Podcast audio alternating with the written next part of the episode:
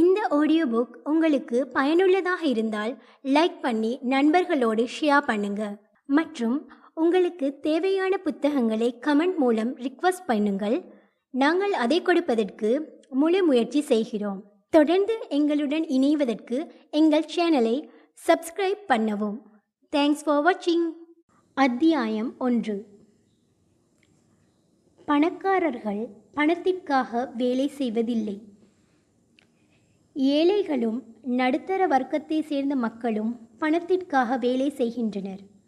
பணக்காரர்கள் பணத்தை தங்களுக்காக வேலை செய்ய வைக்கின்றனர். அப்பா பணக்காரனாக ஆவது எப்படி என்று எனக்கு உங்களால் கூற முடியுமா?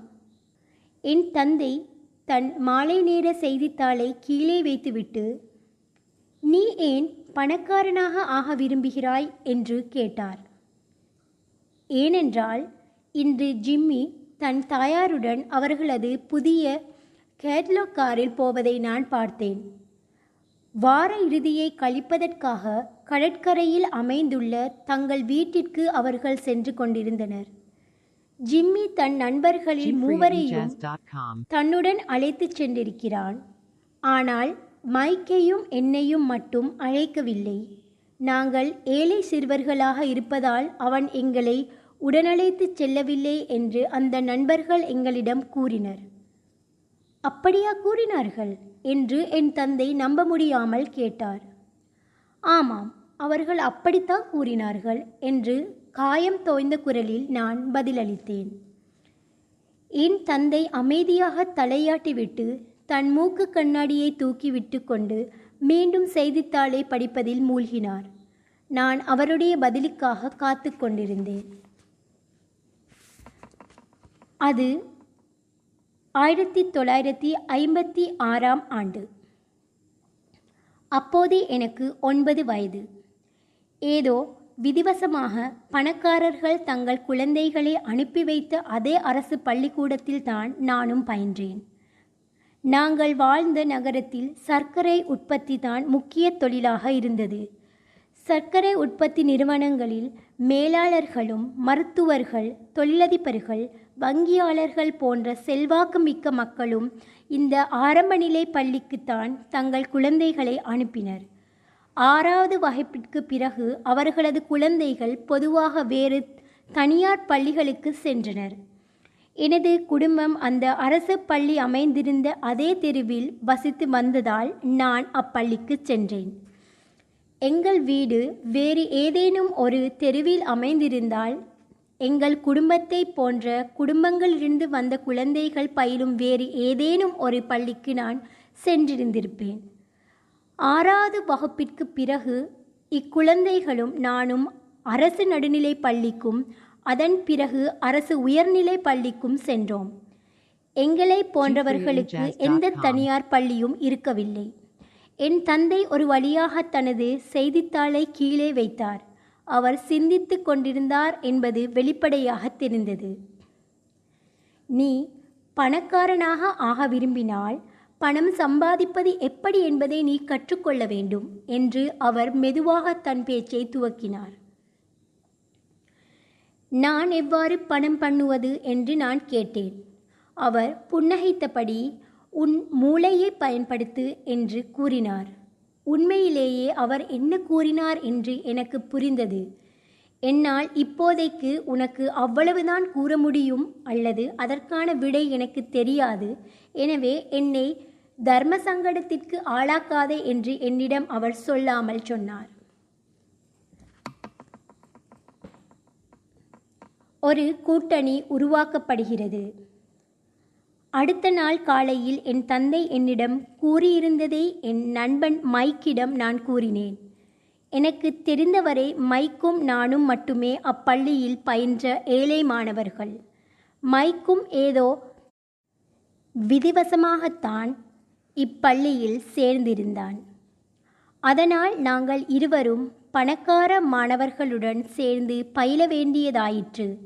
நாங்கள் ஒன்றும் பரம ஏழைகள் அல்ல. ஆனால் மற்ற மாணவர்கள் அனைவரும் புதிய கையுறைகளுடனும் புதிய சைக்கிள்களிலும் வலம் வந்தபோது அவர்களிடமிருந்து அனைத்து புதிய பொருட்களும் எங்கள் இருவரையும் ஏழைகளாக உணர வைத்தன. உணவு உடை உறைவிடம் போன்ற எங்களது அடிப்படை தேவைகளை எங்கள் பெற்றோர் நிறைவேற்றி வைத்தனர். அவர்களிடமிருந்து அதற்கு மேல் எதுவும் எங்களுக்கு கிடைக்கவில்லை. என் தந்தை உனக்கு ஏதேனும் வேண்டுமென்றால் அதற்காக நீ உழைக்க வேண்டும் என்று கூறுவது வழக்கம். நானும் மைக்கும் பலவற்றை விரும்பினோம். ஆனால் ஒன்பது வயது சிறுவர்களுக்கு ஏற்ற வேலைகள் எதுவும் அவ்வளவாக இருக்கவில்லை. பணத்தை ஈட்டுவதற்கு நாம் என்ன செய்ய வேண்டும்? என்று மைக் கேட்டான். எனக்கு தெரியவில்லை. ஆனால் நீ என் கூட்டாளியாக ஆக விரும்புகிறாயா? என்று நான் கேட்டேன். அவன் அதற்கு ஒப்புக்கொண்டான். எனவே அந்த சனிக்கிழமை காலை அன்று மைக் என்னுடைய முதல் வியாபார கூட்டாளியாக ஆனான். எவ்வாறு பணம் சம்பாதிப்பது என்பது பற்றி சிந்திப்பதில் நாங்கள் அன்றைய காலை நேரம் முழுவதையும் செலவிட்டோம். அவ்வப்போது ஜிம்மின் கடற்கரை வீட்டில் குதூகலமான நேரத்தை அனுபவித்துக் கொண்டிருந்த சிறுவர்களை பற்றி நாங்கள் பேசினோம். அது எங்கள் மனத்தை நேர நோகடித்தது. ஆனால் அந்த வேதனை நல்லதுதான். ஏனெனில் பணம் பண்ணுவதற்கு ஏதேனும் ஒரு வழியை பற்றி சிந்திப்பதற்கு அது எங்களுக்கு உத்வேகம் அளித்தது. இறுதியில் அன்று மதியம் ஒரு பெரும் உள்நோக்கு எங்களுக்கு கிடைத்தது. தான் படித்திருந்த ஓர் அறிவியல் புத்தகத்திலிருந்து மைக்கிற்கு கிடைத்த ஒரு யோசனை அது. நாங்கள் உற்சாகமாக கைகுலுக்கிக் கொண்டோம். இப்போது எங்கள் கூட்டணிக்கு ஒரு தொழில் கிடைத்துவிட்டது. அடுத்த பல வாரங்களுக்கு மைக்கும் நானும் எங்கள் அண்டை வீட்டு கதவுகளை தட்டி அவர்களது காலியான பட்பசை டியூபுகளை பத்திரப்படுத்தி எங்களுக்கு கொடுக்குமாறு அவர்களை கேட்டுக்கொண்டோம். எங்கள் கோரிக்கை பலருக்கு வினோதமாகப்பட்டது. பெரும்பாலான வளர்ந்தவர்கள் ஒரு புன்னகையுடன் எங்களுக்கு ஒப்புதல் அளித்தனர். பட்பசை டியூபுகளை கொண்டு நாங்கள் என்ன செய்ய விருந்தோம் என்று சிலர் எங்களிடம் கேட்டனர். அதற்கு நாங்கள் அதை எங்களால் கூற முடியாது. அது ஒரு வியாபார ரகசியம் என்று பதிலளித்தோம். வாரங்கள் செல்ல செல்ல என் தாயாரின் கவலை அதிகரித்து கொண்டே போனது. அவரது துணி துவைக்கும் இயந்திரம் இருந்த இடத்திற்கு அருகே ஓரிடத்தை எங்கள் கச்சா பொருட்களை குவித்து வைப்பதற்கு நாங்கள் தேர்ந்தெடுத்திருந்தோம். ஒரு பழைய அட்டை பெட்டியில் நாங்கள் எங்கள் பட்பசை டியூபுகளை சேகரிக்க துவங்கினோம். இறுதியில் என் தாயார் பொறுமை இழந்தார். தன் அண்டை வீட்டார் பயன்படுத்திய நசுங்கிப் போயிருந்த பழைய பட்பசை டியூபுகள் தன் வீட்டில் குப்பையாக குவிக்கப்பட்டிருப்பதை காண அவர் விரும்பவில்லை. நீங்கள் இருவரும் என்ன செய்து கொண்டிருக்கிறீர்கள்? இது ஒரு வியாபார ரகசியம் என்ற பழைய பழவியை மீண்டும் என்னிடம் கூறாதீர்கள். இந்த குப்பை கூலங்களை ஏதாவது செய்யுங்கள். இல்லை என்றால் நான் இவற்றை வெளியே தூக்கி எரிந்து விடுவேன் என்று அவர் மிரட்டினார். இன்னும் சில டியூபுகள் சேர்ந்தவுடன் நாங்கள் எங்கள் உற்பத்தியை துவக்கிவிடுவோம் என்றும் அதுவரை பொறுத்து கொள்ளுமாறும் நானும் மைக்கும் என் தாயாரிடம் கெஞ்சினோம். இன்னும் ஓரிருவர் தங்கள் பற்பசை டியூபுகளை தருவதற்காக நாங்கள் காத்து கொண்டிருந்ததாக நாங்கள் அவரிடம் தெரிவித்தோம். எங்கள் தாயார் எங்களுக்கு ஒரு வார கால அவகாசம் கொடுத்தார். உற்பத்தியை துவக்குவதற்கு நாங்கள் குறித்த தேதி நெருங்கிக் கொண்டிருந்தது. இது எங்களுக்கு அழுத்தத்தை காட்டியது. ஆனால் என் சொந்த தாயாரோ இடத்தை காலி செய்ய வேண்டும் என்று எங்களுக்கு அறிக்கை விட்டபோது எங்களது முதல் கூட்டணி ஏற்கனவே அச்சுறுத்தப்பட துவங்கியிருந்தது. அடிக்கடி பல் துளக்க வேண்டியது அவசியம் என்று பல் மருத்துவர் கூறுவதாக அண்டை வீட்டாரிடம் கூறி தங்கள் பற்பசையை விரைவில் காலி செய்யும்படி கூறுவது மைக்கின் வேலையாக ஆனது. நான் உற்பத்திக்கான வேலையை துவக்கினேன். ஒரு நாள் நானும் மைக்கும் உற்பத்தியில் ஈடுபட்டிருந்த போது என் தந்தை தன் நண்பர் ஒருவருடன் அங்கு தன் காரில் வந்தார். வழிநெடுகிலும் வெள்ளை பொடி சிதறி கிடந்தது. எங்கள் பள்ளியிலிருந்து நாங்கள் சேகரித்த பால் அட்டை பெட்டிகள் ஒரு நீளமான மேசையில் வைக்கப்பட்டிருந்தன. எங்கள் குடும்பத்தின் தணலடுப்பு நன்றாக எரிந்து கொண்டிருந்தது. கார் நிறுத்துமிடத்திற்கு செல்வதற்கான வழியை எங்கள் உற்பத்தி வேலை தடுத்திருந்ததால் என் தந்தை எச்சரிக்கையாக எங்களை நோக்கி நடந்து வந்தார். அவரும் அவரது நண்பரும் எங்களை நெருங்கிய போது ஒரு பெரிய எஹுப்பானை அந்த தணலடுப்பில் வைக்கப்பட்டு பட்பசை டியூபுகள் அதில் உருகிக் கொண்டிருந்ததை அவர்கள் கண்டனர். அந்த நாட்களில் பட்பசை பிளாஸ்டிக் டியூபுகளில் வரவில்லை. அவை ஈயத்தில் செய்யப்பட்டிருந்தன. எனவே டியூபில் இருந்த பெயிண்ட் எரிந்து போன பிறகு அந்த டியூபுகளை அச்சிறிய எகு பானையில் போட்டோம். அவை திரவமாகும் வரை உருக்கப்பட்டன. பாத்திரத்தை பிடிப்பதற்கான இடுக்கியை கொண்டு அந்த ஏகு பானையை கீழே இறக்கி பால் அட்டை பெட்டிகளின் மேலே இருந்த ஒரு சிறிய துவாரத்தில் வழியாக அதை ஊற்றினோம். பால் அட்டை பெட்டிகள் பிளாஸ்டர் ஆஃப் பாரிஸாக நிரப்பப்பட்டிருந்தன. வெள்ளை பொடி எல்லா இடங்களிலும் தெரித்திருந்தது. அவசரத்தில் நான் ஒரு பெரிய சாக்கு பையை தவறுதலாக கீழே தள்ளிவிட்டேன். அதிலிருந்து வெள்ளை பொடி அனைத்தும் கொட்டி அந்த இடம் ஒரு பெரும் பனிப்புயலால் தாக்கப்பட்டதை போல் காட்சியளித்தது. பிளாஸ்டர் ஆஃப் பாரிஸ் வார்ப்புகளுக்கு அந்த பால் அட்டை பெட்டிகள் தான் வெளிப்புற கொள்கலங்களாக இருந்தன. திரவ நிலையில் இருந்த ஈயத்தை பிளாஸ்டர் ஆஃப் பாரிஸ் வார்ப்புகளில் மேலிருந்து ஒரு பெரிய சிறிய துவாரத்தின் வழியாக நாங்கள் கவனமாக ஊற்றுவதை என் தந்தையும் அவரது நண்பரும் பார்த்து கொண்டிருந்தனர். எச்சரிக்கையாகச் செய் என்று என் தந்தை கூறினார். நான் நிமிர்ந்து பார்க்காமலேயே அவர் கூறுவதை ஏற்றுக்கொண்டு தலையசைத்தேன். இறுதியாக திரவ ஈயத்தை முழுவதுமாக ஊற்றி முடித்த பிறகு அந்த ஏஹுப் பானையை கீழே வைத்துவிட்டு என் தந்தையை பார்த்து புன்னகைத்தேன். என் தந்தை ஓர் எச்சரிக்கையான புன்னகையுடன் நீங்கள் இருவரும் என்ன செய்து கொண்டிருக்கிறீர்கள்? என்று எங்களை பார்த்து கேட்டார். நீங்கள் என்னை என்ன செய்யும்படி கூறினீர்களோ அதைத்தான் நாங்கள் செய்து கொண்டிருக்கிறோம். நாங்கள் பணக்காரர்களாக ஆகப் போகிறோம் என்று நான் கூறினேன். ஆமாம் நாங்கள் கூட்டாளிகள் என்று மைக்கும் என்னுடன் சேர்ந்து கொண்டான் அந்த பிளாஸ்டிக் வார்ப்புகளில் என்ன இருக்கிறது என்று என் தந்தை கேட்டார். நான் செய்யப்போவதை கவனமாக பாருங்கள் என்று நான் கூறினேன். ஒரு சிறிய சுத்தியலை எடுத்து அந்த பிளாஸ்டிக் வார்ப்பை உடைத்து அதிலிருந்து ஒரு ஈய நாணயத்தை வெளியே எடுத்தான். அடக்கடவுளே ஈயத்திலிருந்து நாணயத்தை உருவாக்கி கொண்டிருக்கிறீர்களா? என்று என் தந்தை கேட்டார். ஆமாம் நீங்கள் சொன்னபடி நாங்கள் செய்கிறோம். நாங்கள் பணத்தை உருவாக்கி கொண்டிருக்கிறோம் என்று மைக் பதிலளித்தான். என் தந்தையின் நண்பர் தன் முகத்தை திருப்பிக் கொண்டு உறக்க சிரித்தார். என் தந்தை புன்னகைத்தவாறே தன் தலையை ஆட்டினார். ஒரு நெருப்பு மற்றும் ஒரு டப்பா நிறைய பட்பசை டியூபுகளுடன் உச்சியிலிருந்து உள்ளங்கால் வரை வெள்ளை பொடி போர்த்தியவாறு இரு சிறுவர்கள் பெரிய புன்னகையுடன் அவர் முன் நின்று கொண்டிருந்தனர். எல்லாவற்றையும் அப்படியே கீழே வைத்துவிட்டு தன்னுடன் வந்து எங்கள் வீட்டின் முன்வாசப்படியில் அமருமாறு அவர் எங்களிடம் கூறினார். எங்களை பார்த்து புன்முறுவல் பூத்துவிட்டு கல் கள்ள நாணயங்களை உற்பத்தி செய்வது என்பதை பற்றி எங்களுக்கு விளக்கினார். எங்களுடைய கனவுகள் தகார்க்கப்பட்டன. மைக் சற்று நடுக்கமான குரலில் இது சட்டத்திற்கு புறம்பானது என்றா கூறுகிறீர்கள்? என்று கேட்டான். விட்டு தள்ளுங்கள். அவர்கள் ஓர் இயல்பான திறமையை உருவாக்கி கொண்டிருக்கக்கூடும் என்று என் தந்தையின் நண்பர் கூறினார்.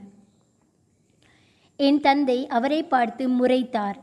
பிறகு எங்களை நோக்கி திரும்பி ஆமாம் அது சட்டத்திற்கு புறம்பானது. ஆனால் நீங்கள் உங்களது மாபெரும் படைப்பு திறனையும் அசலான எண்ணத்தையும் வெளிப்படுத்தி இருக்கிறீர்கள் தொடர்ந்து சிந்தியுங்கள். உண்மையிலேயே உங்களை பற்றி நான் மிகவும் பெருமைப்படுகிறேன் என்று கூறினார்.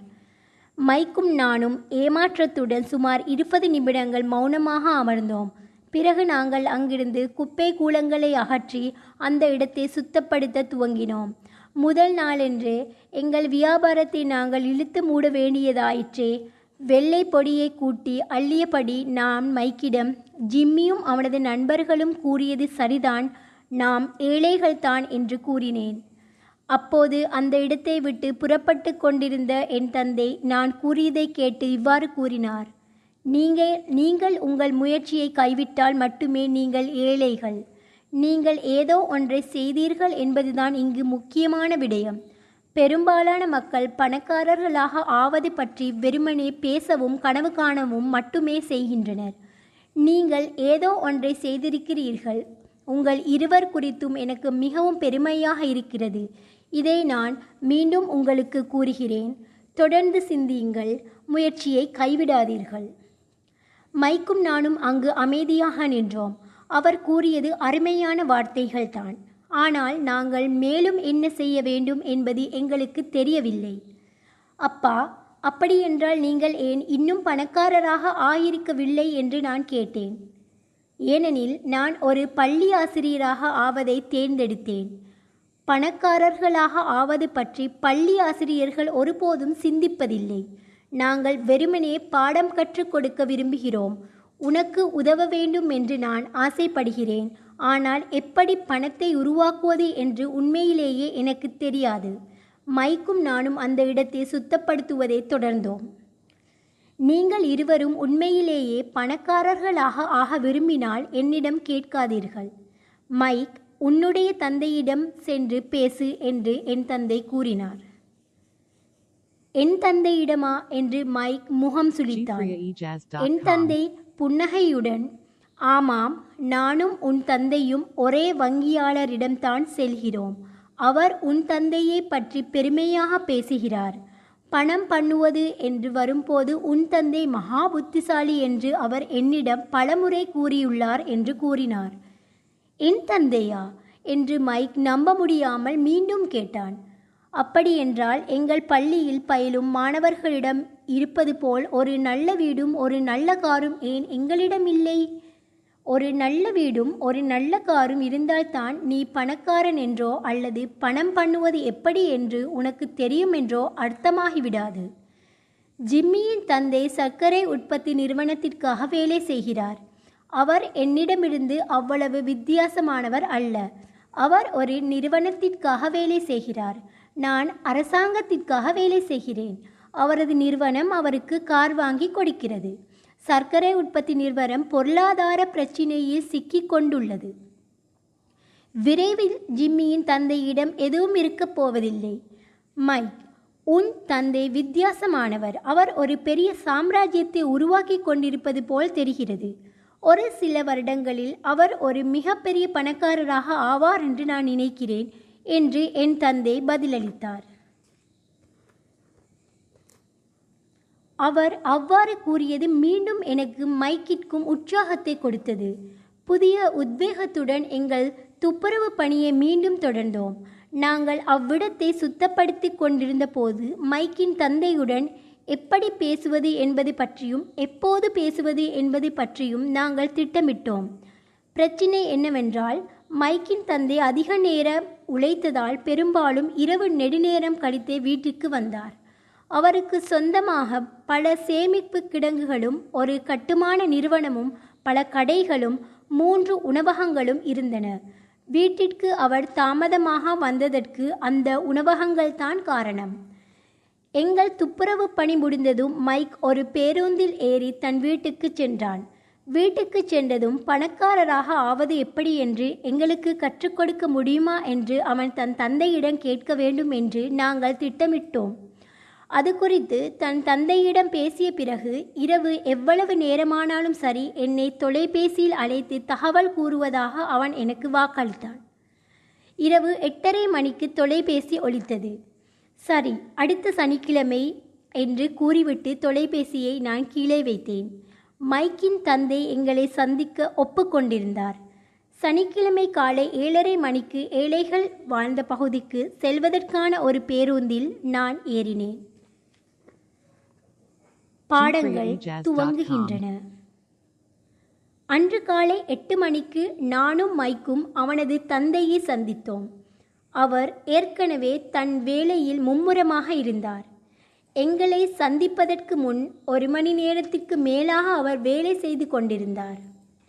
நான் மைக்கின் சிறிய எளிமையான சுத்தமான வீட்டை நெருங்கிய போதும் அவனது தந்தையின் கட்டிட மேற்பார்வையாளர்கள் தன் காரில் அங்கிருந்து புறப்பட்டு கொண்டிருந்தார். மைக் என்னை கதவருகில் சந்தித்தான். கதவை திறந்தபடியே என் தந்தை தொலைபேசியில் பேசிக்கொண்டிருக்கிறார் வீட்டின் பின்னால் காத்திருக்குமாறு அவர் கூறினார் என்று மைக் கூறினான். வயதாகிக் கொண்டிருந்த அந்த வீட்டின் வாசலுக்குள் நான் காலெடுத்து வைத்தபோது பழைய மரத்தரை கீறி கீறிச்சிட்டது. வீட்டிற்குள் ஒரு மலிவான மிதியடி இருந்தது. அது சுத்தமாக இருந்த போதிலும் மாற்றப்பட வேண்டிய நிலையில் இருந்தது. அவர்களுடைய குறுகலான வரவேற்பறைக்குள் நான் நுழைந்தபோது எனக்கு மூச்சு திணறியது. மிகப்பெரிய அளவிலான பழைய சோஃபாவும் மேசை நாட்காலிகளும் அந்த இடத்தை நிரப்பியிருந்தன. அந்த சோஃபாவில் என் தாயாரை விட சற்று வயதான இரண்டு பெண்மணிகள் அமர்ந்திருந்தனர். அவர்களுக்கு எதிரே ஒரு தொழிலாளியின் உடையில் ஒருவர் அமர்ந்திருந்தார். அவர் காக்கி சட்டையும் முழுநீள கால் சட்டையும் அணிந்திருந்தார். அவரது உடை இஸ்திரி போடப்பட்டிருந்தது. ஆனால் கஞ்சியிடப்பட்டிருக்கவில்லை. பளிச்சூட்டப்பட்ட தொழிலாளிகள் அணிகின்ற காலணியை அவர் அணிந்திருந்தார். அவருக்கு என் தந்தையை விட பத்து வயது அதிகமாக இருந்திருக்கும். நானும் மைக்கும் அவர்களை கடந்து பின்முற்றத்திற்கு சென்றபோது அவர்கள் புன்னகைத்தனர். நானும் பதிலுக்கு வெட்கத்துடன் புன்னகைத்தேன். யார் அவர்கள்? என்று நான் மைக்கிடம் கேட்டேன். அவர்கள் என் தந்தையிடம் வேலை செய்கிறார்கள். அந்த வயதான மனிதர் என் தந்தையின் சேமிப்பு கிடங்குகளை நிர்வகிக்கிறார். அப்பெண்கள் எங்கள் உணவகங்களில் மேலாளர்கள். நீ எங்கள் வீட்டை நெருங்கிய போது பார்த்து கட்டிட மேற்பார்வையாளர்கள். இங்கிருந்து ஐம்பது மைல் தொலைவில் ஓரிடத்தில் நடைபெற்று கொண்டிருக்கும் கட்டுமான பணியில் ஈடுபட்டுள்ளார். அவரது இன்னொரு கண்காணிப்பாளர் நீ வருவதற்கு சற்று முன்தான் இங்கிருந்து புறப்பட்டுச் சென்றார். அவர் பல மாடி குடியிருப்புகளை கட்டுவதில் ஈடுபட்டிருக்கிறார். உங்கள் வீட்டில் எப்போதும் இப்படித்தானா? என்று நான் கேட்டேன். எப்போதும் அல்ல ஆனால் அடிக்கடி இப்படித்தான் நிகழும் என்று புன்னகைத்தபடியே கூறிய மைக் ஒரு நாட்காலியை என் அருகில் இழுத்து போட்டு அமர்ந்தான். பணம் சம்பாதிப்பதை பற்றி நமக்கு கற்றுக் கொடுக்க முடியுமா என்று நேற்றிரவு நான் என் தந்தையிடம் கேட்டேன் என்று மைக் கூறினார். அதற்கு அவர் என்ன பதில் கூறினார் என்று நான் ஆர்வத்தோடு கேட்டேன். முதலில் அவரது முகம் வேடிக்கையான ஒரு பார்வையை வெளிப்படுத்தினாலும் பிறகு நமக்கு ஒரு திட்டம் வைத்திருப்பதாக கூறினார். நான் என் நாட்காலியை சுவரில் சாய்த்தபடி அப்படியா என்று கூறினேன். மைக்கும் தன் நாட்காலியை சுவர் சாய்த்தபடி அமர்ந்தான். அது என்ன திட்டம் என்று தெரியுமா என்று நான் கேட்டேன். இல்லை ஆனால் விரைவில் அது நமக்கு தெரிந்துவிடும். திடீரென்று மைக்கின் தந்தை அங்கிருந்து பாழடைந்த கதவை தள்ளிக்கொண்டு நாங்கள் அமர்ந்திருந்த முற்றத்திற்கு வந்தார். மைக்கும் நானும் எங்கள் நாட்காலிகளை விட்டு துள்ளி எழுந்து நின்றோம். மரியாதை நிமித்தமாக அல்ல அவரது வரவு எங்களை திடுக்கிடச் செய்ததால்தான். நீங்கள் இருவரும் தயாரா? என்று கேட்டபடி அவர் எங்கள் அருகில் ஒரு நாட்காலியை இழுத்து போட்டு அமர்ந்தார். நாங்கள் எங்கள் நாட்காலிகளை சுவரிலிருந்து இழுத்து அவர் முன் போட்டு அமர்ந்தபடி அவரது கேள்விக்கு தலையாட்டினோம். அவர் சுமார் ஆறடி உயரமும் தொண்ணூறு கிலோ இடையும் கொண்ட ஒரு பெரிய உருவத்துடன் கூடியவராக இருந்தார். என் தந்தையும் உயரமானவர்தான் சுமார் அதே இடையை கொண்டவர்தான் ஆனால் மைக்கின் தந்தையை விட ஐந்து வயது மூத்தவர். தோற்றத்தில் அவர்கள் இருவரும் கிட்டத்தட்ட ஒரே மாதிரியாக இருந்தனர். ஆனால் அவர்கள் வெவ்வேறு இனத்தை சேர்ந்தவர்கள். ராபர்ட் பணத்தை எப்படி உருவாக்குவது என்பதை பற்றி நீ கற்றுக்கொள்ள விரும்புவதாக மைக் கூறினான். அது உண்மையா? என்று அவர் கேட்டார். நான் விரைவாக ஆனால் சற்று நடுக்கத்துடன் தலையாட்டினேன். அவரது வார்த்தைகளுக்கும் புன்னகைக்கும் பின்னால் ஏராளமான சக்தி இருந்தது. சரி நான் உங்களுக்கு கற்றுக் கொடுக்கிறேன். ஆனால் இது ஒரு வகுப்பறை கல்வியைப் போல் இருக்காது. நீங்கள் இருவரும் என்னிடம் வேலை செய்வதாக இருந்தால் மட்டுமே என்னால் வேகமாக கற்றுக் கொடுக்க முடியும். மாறாக பள்ளிக்கூடத்தில் நடந்து கொள்வது போல் நீங்கள் இங்கு வெறுமனே உட்கார்ந்து நான் கூறுவதை கேட்க விரும்பினால் என்னுடைய நேரம்தான் வீணாகும். என்னிடம் வேலை பார்க்க உங்களுக்கு சம்மதமா? ஆனால் முதலில் நான் உங்களிடம் ஒரு கேள்வி கேட்கலாமா என்று நான் கேட்டேன். கூடாது. நான் முன்மொழிந்துள்ள திட்டத்தை ஏற்றுக்கொள் அல்லது இங்கிருந்து போய்விடு. எனக்கு ஏகப்பட்ட வேலை இருக்கிறது. விரயம் செய்வதற்கு என்னிடம் நேரமில்லை. இப்போதே உன்னால் தீர்மானிக்க முடியாவிட்டால் பணத்தை உருவாக்குவதை பற்றி ஒருபோதும் உன்னால் கற்றுக்கொள்ள முடியாது. வாய்ப்புகள் வரும் போகும். எப்போது விரைவான தீர்மானங்களை எடுக்க வேண்டும் என்று தெரிவி தெரிந்திருப்பது ஒரு முக்கிய திறமையாகும். நீ கேட்ட வாய்ப்பு உனக்கு கிடைத்திருக்கிறது. பாடம் துவங்குகிறது. அல்லது அடுத்த பத்து வினாடிகளில் அது முடிவடைகிறது. உன் சௌகரியம். என்று ஒரு கிண்டலான புன்முறுவலுடன் மைக்கின் தந்தை என்னிடம் கூறினார். நான் அதை ஏற்றுக்கொள்கிறேன். என்று நான் கூறினேன். நானும் ஏற்றுக்கொள்கிறேன் என்று மைக் கூறினான். சரி திருமதி மார்ட்டின் இன்னும் பத்து நிமிடங்களில் இங்கு இருப்பார். அவருடன் நான் பேசி முடித்த பிறகு நீங்கள் அவரோடு என்னுடைய மளிகை கடைக்கு வந்து உங்கள் வேலையை துவக்கலாம். ஒரு மணி நேரத்திற்கு பத்து சென்டுகள் உங்களுக்கு பணம் பயனுள்ளதாக இருந்தால் வழங்கப்படும். லைக் பண்ணி நண்பர்களோடு சனிக்கிழமையும் பண்ணுங்க மூன்று மணி நேரங்கள் நீங்கள் வேலை பார்க்க வேண்டும் புத்தகங்களை மைக்கின் தந்தை. பண்ணுங்கள். நாங்கள் அதை கொடுப்பதற்கு முயற்சி செய்கிறோம். தொடர்ந்து பேஸ்பால் விளையாட்டு போட்டி ஒன்றில் நான் கலந்து கொள்ள வேண்டி subscribe பண்ணவும். என்று நான் watching. மைக்கின் தந்தை தன் குரலை தாழ்த்தி ஒரு கடுமையான தொனியில் ஒன்று என் திட்டத்தை முழுமையாக ஏற்றுக்கொள் அல்லது இங்கிருந்து ஓடிப்போய்விடு என்று கூறினார். நான் ஏற்றுக்கொள்கிறேன் என்று பதிலளித்தேன். விளையாடுவதற்கு பதிலாக வேலை செய்வதென்றும் பணம் சம்பா சம்பாதிப்பது எப்படி என்பதை கற்றுக்கொள்வதென்றும் நான் தீர்மானித்தேன். முப்பது சென்ட்டுகள் பணம் சம்பாதித்த பிறகு அன்று காலை ஒன்பது மணிக்கு நானும் மைக்கும் திருமதி மாட்டினின் கடையில் வேலை பார்த்து கொண்டிருந்தோம். அவர் ஓர் அன்பான பொறுமையான பெண்மணி. மைக்கும் நானும் தனது மகனை நினைவுபடுத்தியதாக அவர் எங்களிடம் கூறினார். அவர் அன்பானவராக இருந்தாலும் கூட கடின உழைப்பின் மீது அதீத நம்பிக்கை கொண்டிருந்தார். எனவே தொடர்ந்து எங்களை ஊக்குவித்து கொண்டே இருந்தார். கடையின் அடுக்குகளில் அடுக்கி வைக்கப்பட்டிருந்த டின்கள் அனைத்தையும் கீழே இறக்கி வைத்து அவை ஒவ்வொன்றையும் ஒரு மெல்லிய இறகு போன்ற துடைப்பானால் தூசி தட்டி மீண்டும் அவற்றை அந்த அடுக்குகளில் வரிசையாக அடுக்கி வைப்பதில் நாங்கள் மூன்று மணி நேரத்தை செலவிட்டோம். அது மிகவும் அலுப்பூட்டும் வேலையாக இருந்தது. பணக்கார தந்தை என்று நான் அழைக்கின்ற மைக்கின் தந்தை இது போன்ற ஒன்பது மளிகை கடைகளை தனக்கு சொந்தமாக வைத்திருந்தார். ஒவ்வொரு கடையின் முன்னாலும் வாகனங்களை நிறுத்துவதற்கு பெரிய இடம் இருந்தது.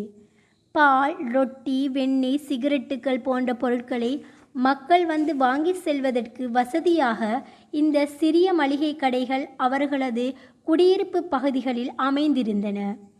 இது ஹவாய் மாநிலத்தில் குளிர்சாதன வசதி வருவதற்கு முந்தைய காலகட்டம். எனவே வெப்பத்தின் காரணமாக கடைகள் தங்கள் கதவுகளை எப்போதும் திறந்தே வைத்திருக்க வேண்டிய கட்டாயம் நிலவியது. கடையின் இரண்டு பக்கங்களிலும் சாலையையும் வாகனங்களையும் நிறுத்துமிடத்தையும் நோக்கி கதவுகள் அகல திறந்து வைக்கப்பட்ட வேண்டியிருந்தது.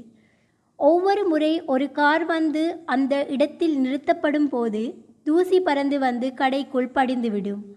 குளிர்சாதன வசதி வரும் வரை எங்களுக்கு தூசி தட்டும் வேலை இருந்து கொண்டே இருக்கும் என்பதை நாங்கள் அறிந்திருந்தோம். மூன்று வாரங்களாக நானும் மைக்கும் திருமதி மாட்டினின் கண்காணிப்பின் கீழ் மூன்று மணி நேரம் வேலை பார்த்தோம். மதியம் எங்கள் வேலை முடிந்தவுடன் எங்கள் ஒவ்வொருவர் கையிலும் மூன்று சிறிய நாணயங்களை அவர் வைப்பார். ஆயிரத்தி தொள்ளாயிரத்தி ஐம்பதுகளில் மத்தியில் கூட ஒன்பது வயதில் முப்பது சென்ட்டுகள் அ- அவ்வளவு உற்சாகமூட்டவில்லை. அந்த சமயத்தில் காமிக்ஸ் புத்தகங்கள் ஒவ்வொன்றும் பத்து சென்ட்டுகள் விற்றன. எனவே வீட்டிற்கு செல்லும் வழியில் வழக்கமாக என்னுடைய முப்பது சென்ட்டுகளையும் காமிக்ஸ் புத்தகங்களை வாங்குவதில் நான் செலவிட்டேன். நான்காவது வாரம் புதன்கிழமை அன்று நான் வேலையிலிருந்து விலகுவதற்கு தயாராக இருந்தேன். பணம் சம்பாதிப்பது எப்படி என்பதை மைக்கின் தந்தையிடமிருந்து கற்றுக்கொள்வதற்காகத்தான் வேலை செய்ய நான் ஒப்புக்கொண்டேன். ஆனால் இப்போது ஒரு மணி நேரத்திற்கு பத்து சென்ட்டுகளுக்கு வேலை செய்யும் ஓர் அடிமையாக நான் ஆகியிருந்தேன். அதோடு அந்த முதல் சனிக்கிழமைக்கு பிறகு மைக்கின் தந்தையை நான் பார்க்கவே இல்லை. நான் வேலையை விட்டு விலகுகிறேன் என்று அன்று மதியம் உணவு நேரத்தின் போது நான் மைக்கிடம் கூறினேன். பள்ளிக்கூடம் சளிப்பூட்டியது. இப்போது சனிக்கிழமைகள் கூட உற்சாகமூட்டுவதாக இல்லை. ஆனால் முப்பது சென்ட்டுகளை நான் உண்மையிலேயே விரும்பினேன்.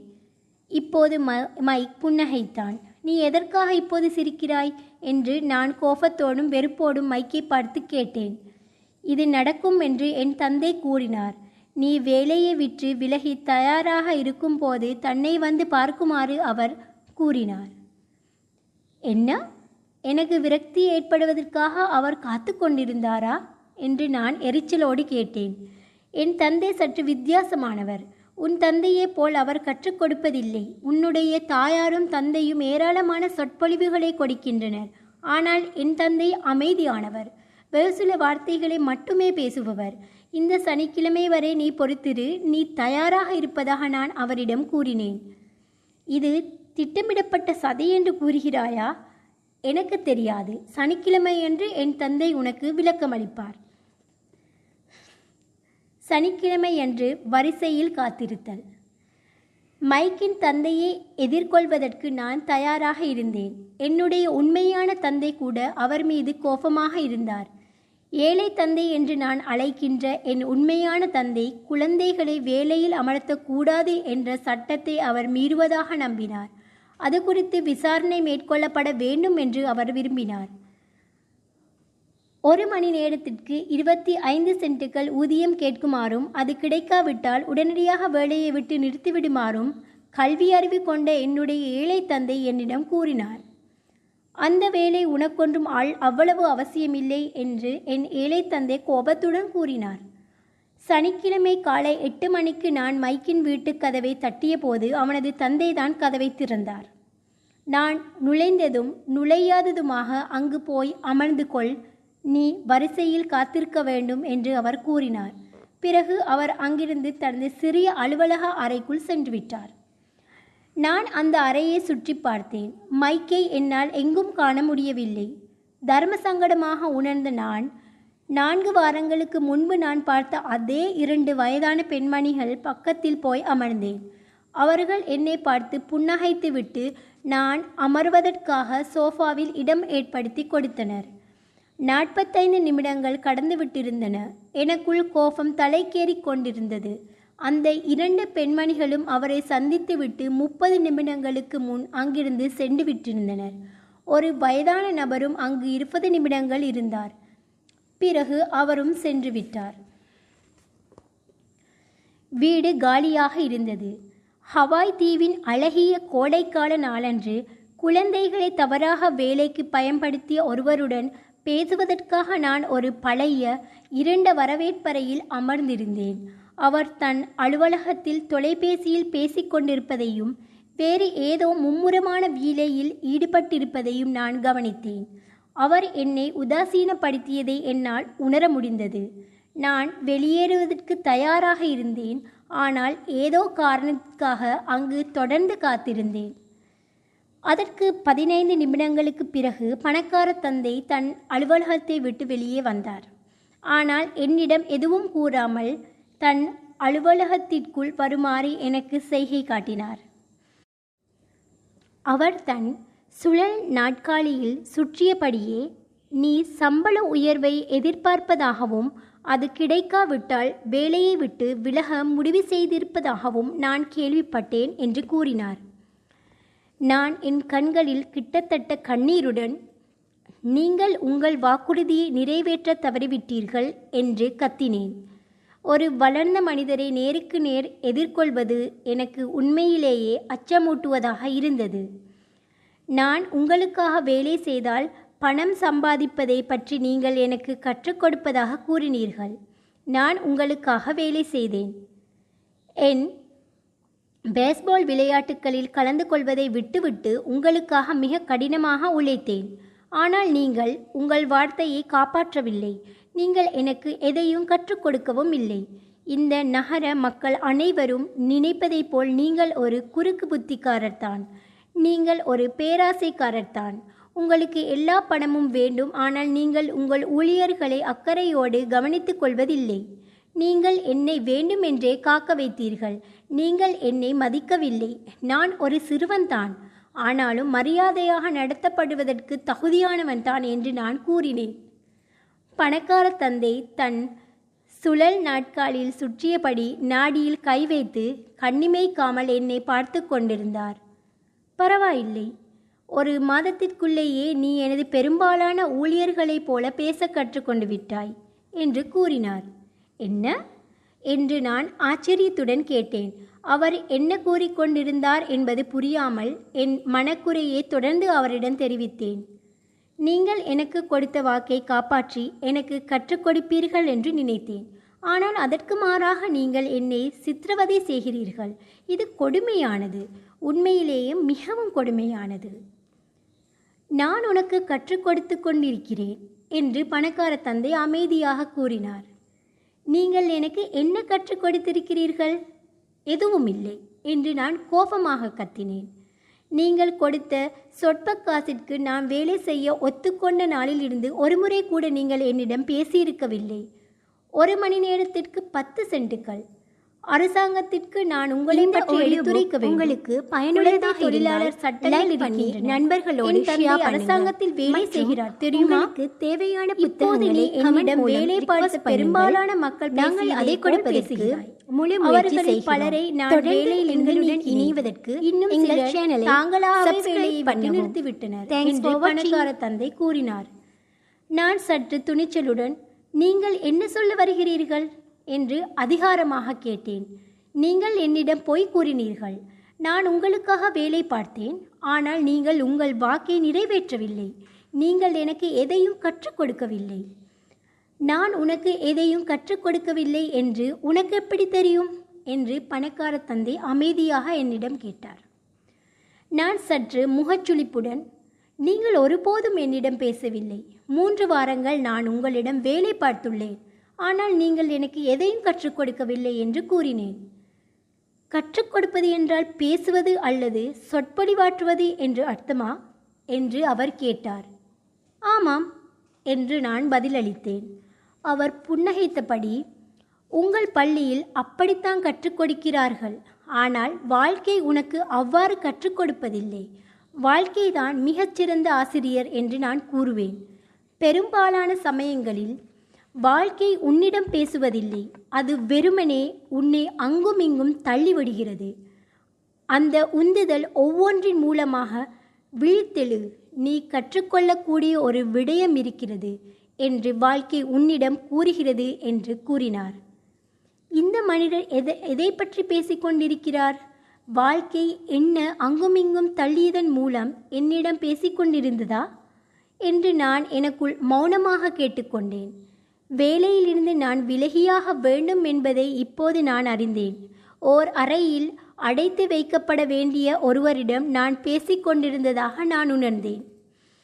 வாழ்க்கை பாடங்களை நீ கற்றால் வாழ்வில் நீ சிறப்பாக செயல்படுவாய். இல்லையென்றால் வாழ்க்கை தொடர்ந்து உன்னை தள்ளிக்கொண்டே இருக்கும்.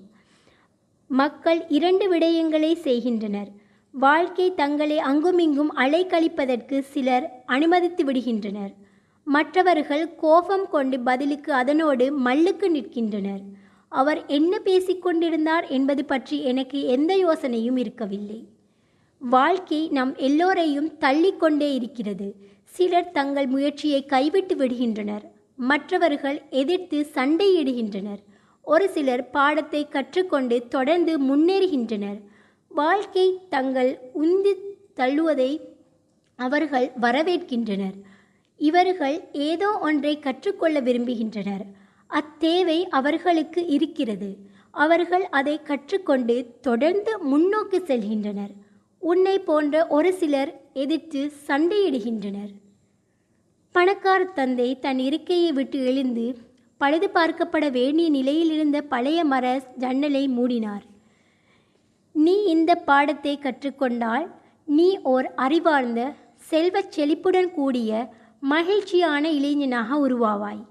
இல்லை என்றால் உன் பிரச்சினைகளுக்கு ஒரு வேலையை குறைந்த சம்பளத்தை அல்லது உன் முதலாளியை குறை கூறிக்கொண்டு உன் வாழ்க்கையை செலவிடுவாய். உன்னுடைய அனைத்து பணப்பிரச்சினைகளையும் தீர்க்கக்கூடிய ஒரு பெரிய வாய்ப்பிற்காக காத்திருப்பதில் உன் வாழ்நாள் கரைந்து போய்விடும். நான் காது கொடுத்து கேட்டுக்கொண்டிருக்கிறேனோ என்று பார்ப்பதற்காக அவர் என்னை ஏறிட்டு பார்த்தார். அவரது கண்களை என் கண்கள் சந்தித்தன. நாங்கள் ஒருவரை ஒருவர் கண்ணிமைக்காமல் பார்த்தோம். எங்கள் கண்களின் ஊடாக கருத்துக்களை பரிமாறிக்கொண்டிருந்தோம் இறுதியில் அவர் கூற வந்த செய்தியை நான் உள்வாங்கிக் கொண்டவுடன் அவரிடமிருந்து என் பார்வையை அகற்றினேன். அவர் கூறியது சரி என்பதை நான் அறிந்தேன். நான் அவரை குறை கூறி கொண்டிருந்தேன். கற்றுக் கொடுக்குமாறு அவரிடம் கேட்டேன். நான் அவரை எதிர்த்து சண்டையிட்டுக் கொண்டிருந்தேன்.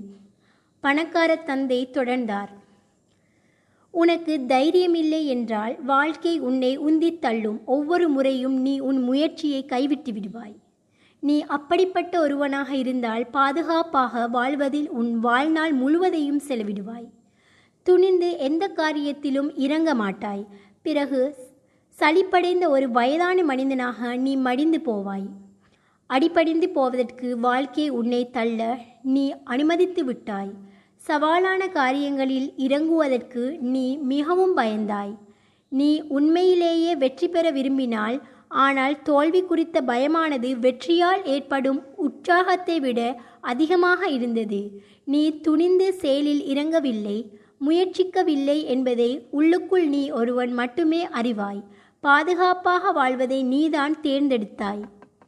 எங்கள் கண்கள் மீண்டும் சந்தித்தன. நீங்கள் என்னை தள்ளி கொண்டிருந்தீர்களா என்று நான் கேட்டேன். அவர் புன்னகைத்தபடி சிலர் அப்படி கூறக்கூடும். ஆனால் வாழ்க்கையை ருசித்து பார்ப்பதற்கு நான் உனக்கு ஒரு வாய்ப்பு கொடுத்தேன் என்று நான் கூறுவேன் என்று கூறினார். நான் இன்னும் கோபமாக இருந்தேன்.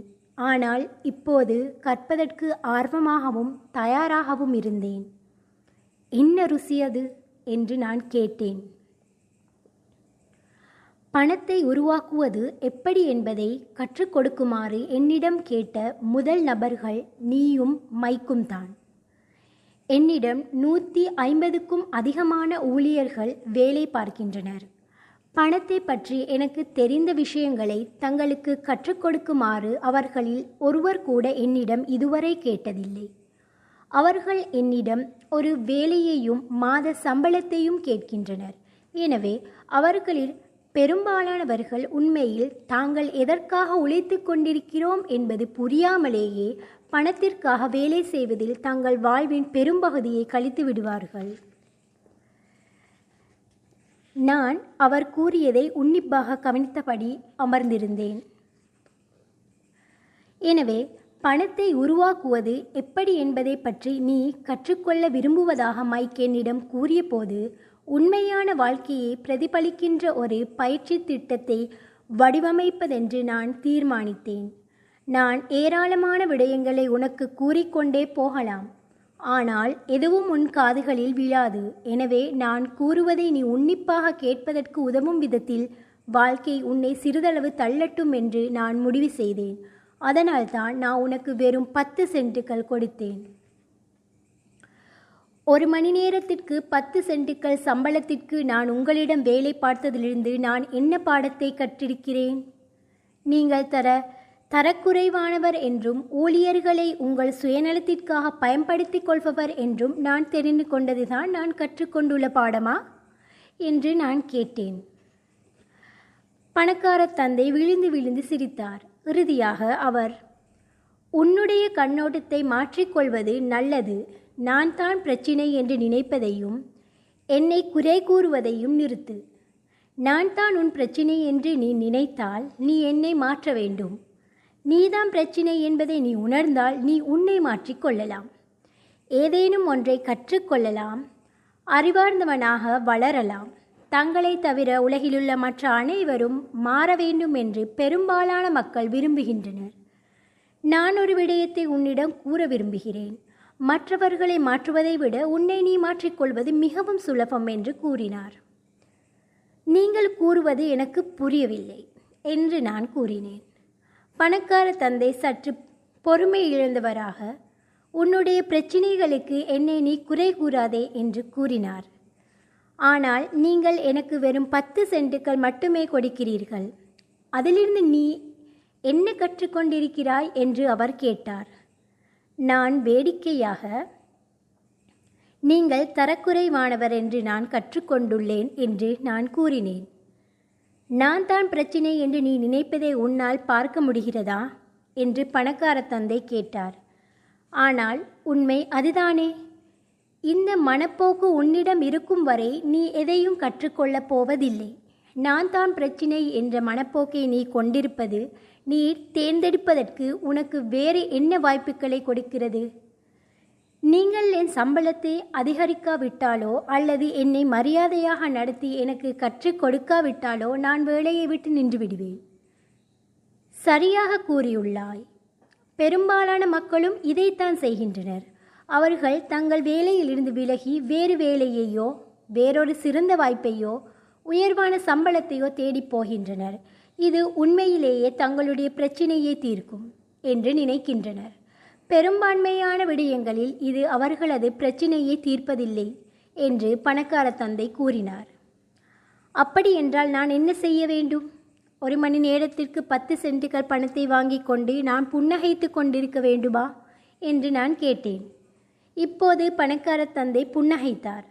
மற்றவர்கள் அதைத்தான் செய்கின்றனர். அதிகம் பணம் தங்கள் பிரச்சினைகளை தீர்த்துவிடும் என்ற நம்பிக்கையில் ஒரு சம்பள உயர்வுக்காக அவர்கள் காத்திருக்கின்றனர். பெரும்பாலானவர்கள் தற்போதைய ஊதியத்தை ஏற்றுக்கொண்டு வேறோர் இடத்தில் கூடுதலாக இன்னொரு வேலையை ஏற்றுக்கொண்டு கடினமாக உழைக்கின்றனர். அங்கும் அவர்கள் சொற்ப சம்பளத்திற்கே வேலை செய்கின்றனர். நான் தரையை வெறுத்து பார்த்தபடி அமர்ந்தேன். அவர் வழங்கிக் கொண்டிருந்த பாடத்தை புரிந்து கொள்ள துவங்கினேன். வாழ்வின் ருசியை என்னால் உணர்ந்து கொள்ள முடிந்தது. இறுதியாக நான் அவரை பார்த்து அப்படியானால் எது என்னுடைய பிரச்சனையை தீர்க்கும்? என்று கேட்டேன். அவர் அப்போது கூறிய பதில் முற்றிலும் மாறுபட்ட ஒரு கண்ணோட்டத்தில் அமைந்திருந்தது. அதுதான் அவரை அவரது ஊழியர்களிடமிருந்தும் என் ஏழை தந்தையிடமிருந்தும் பிரித்தது.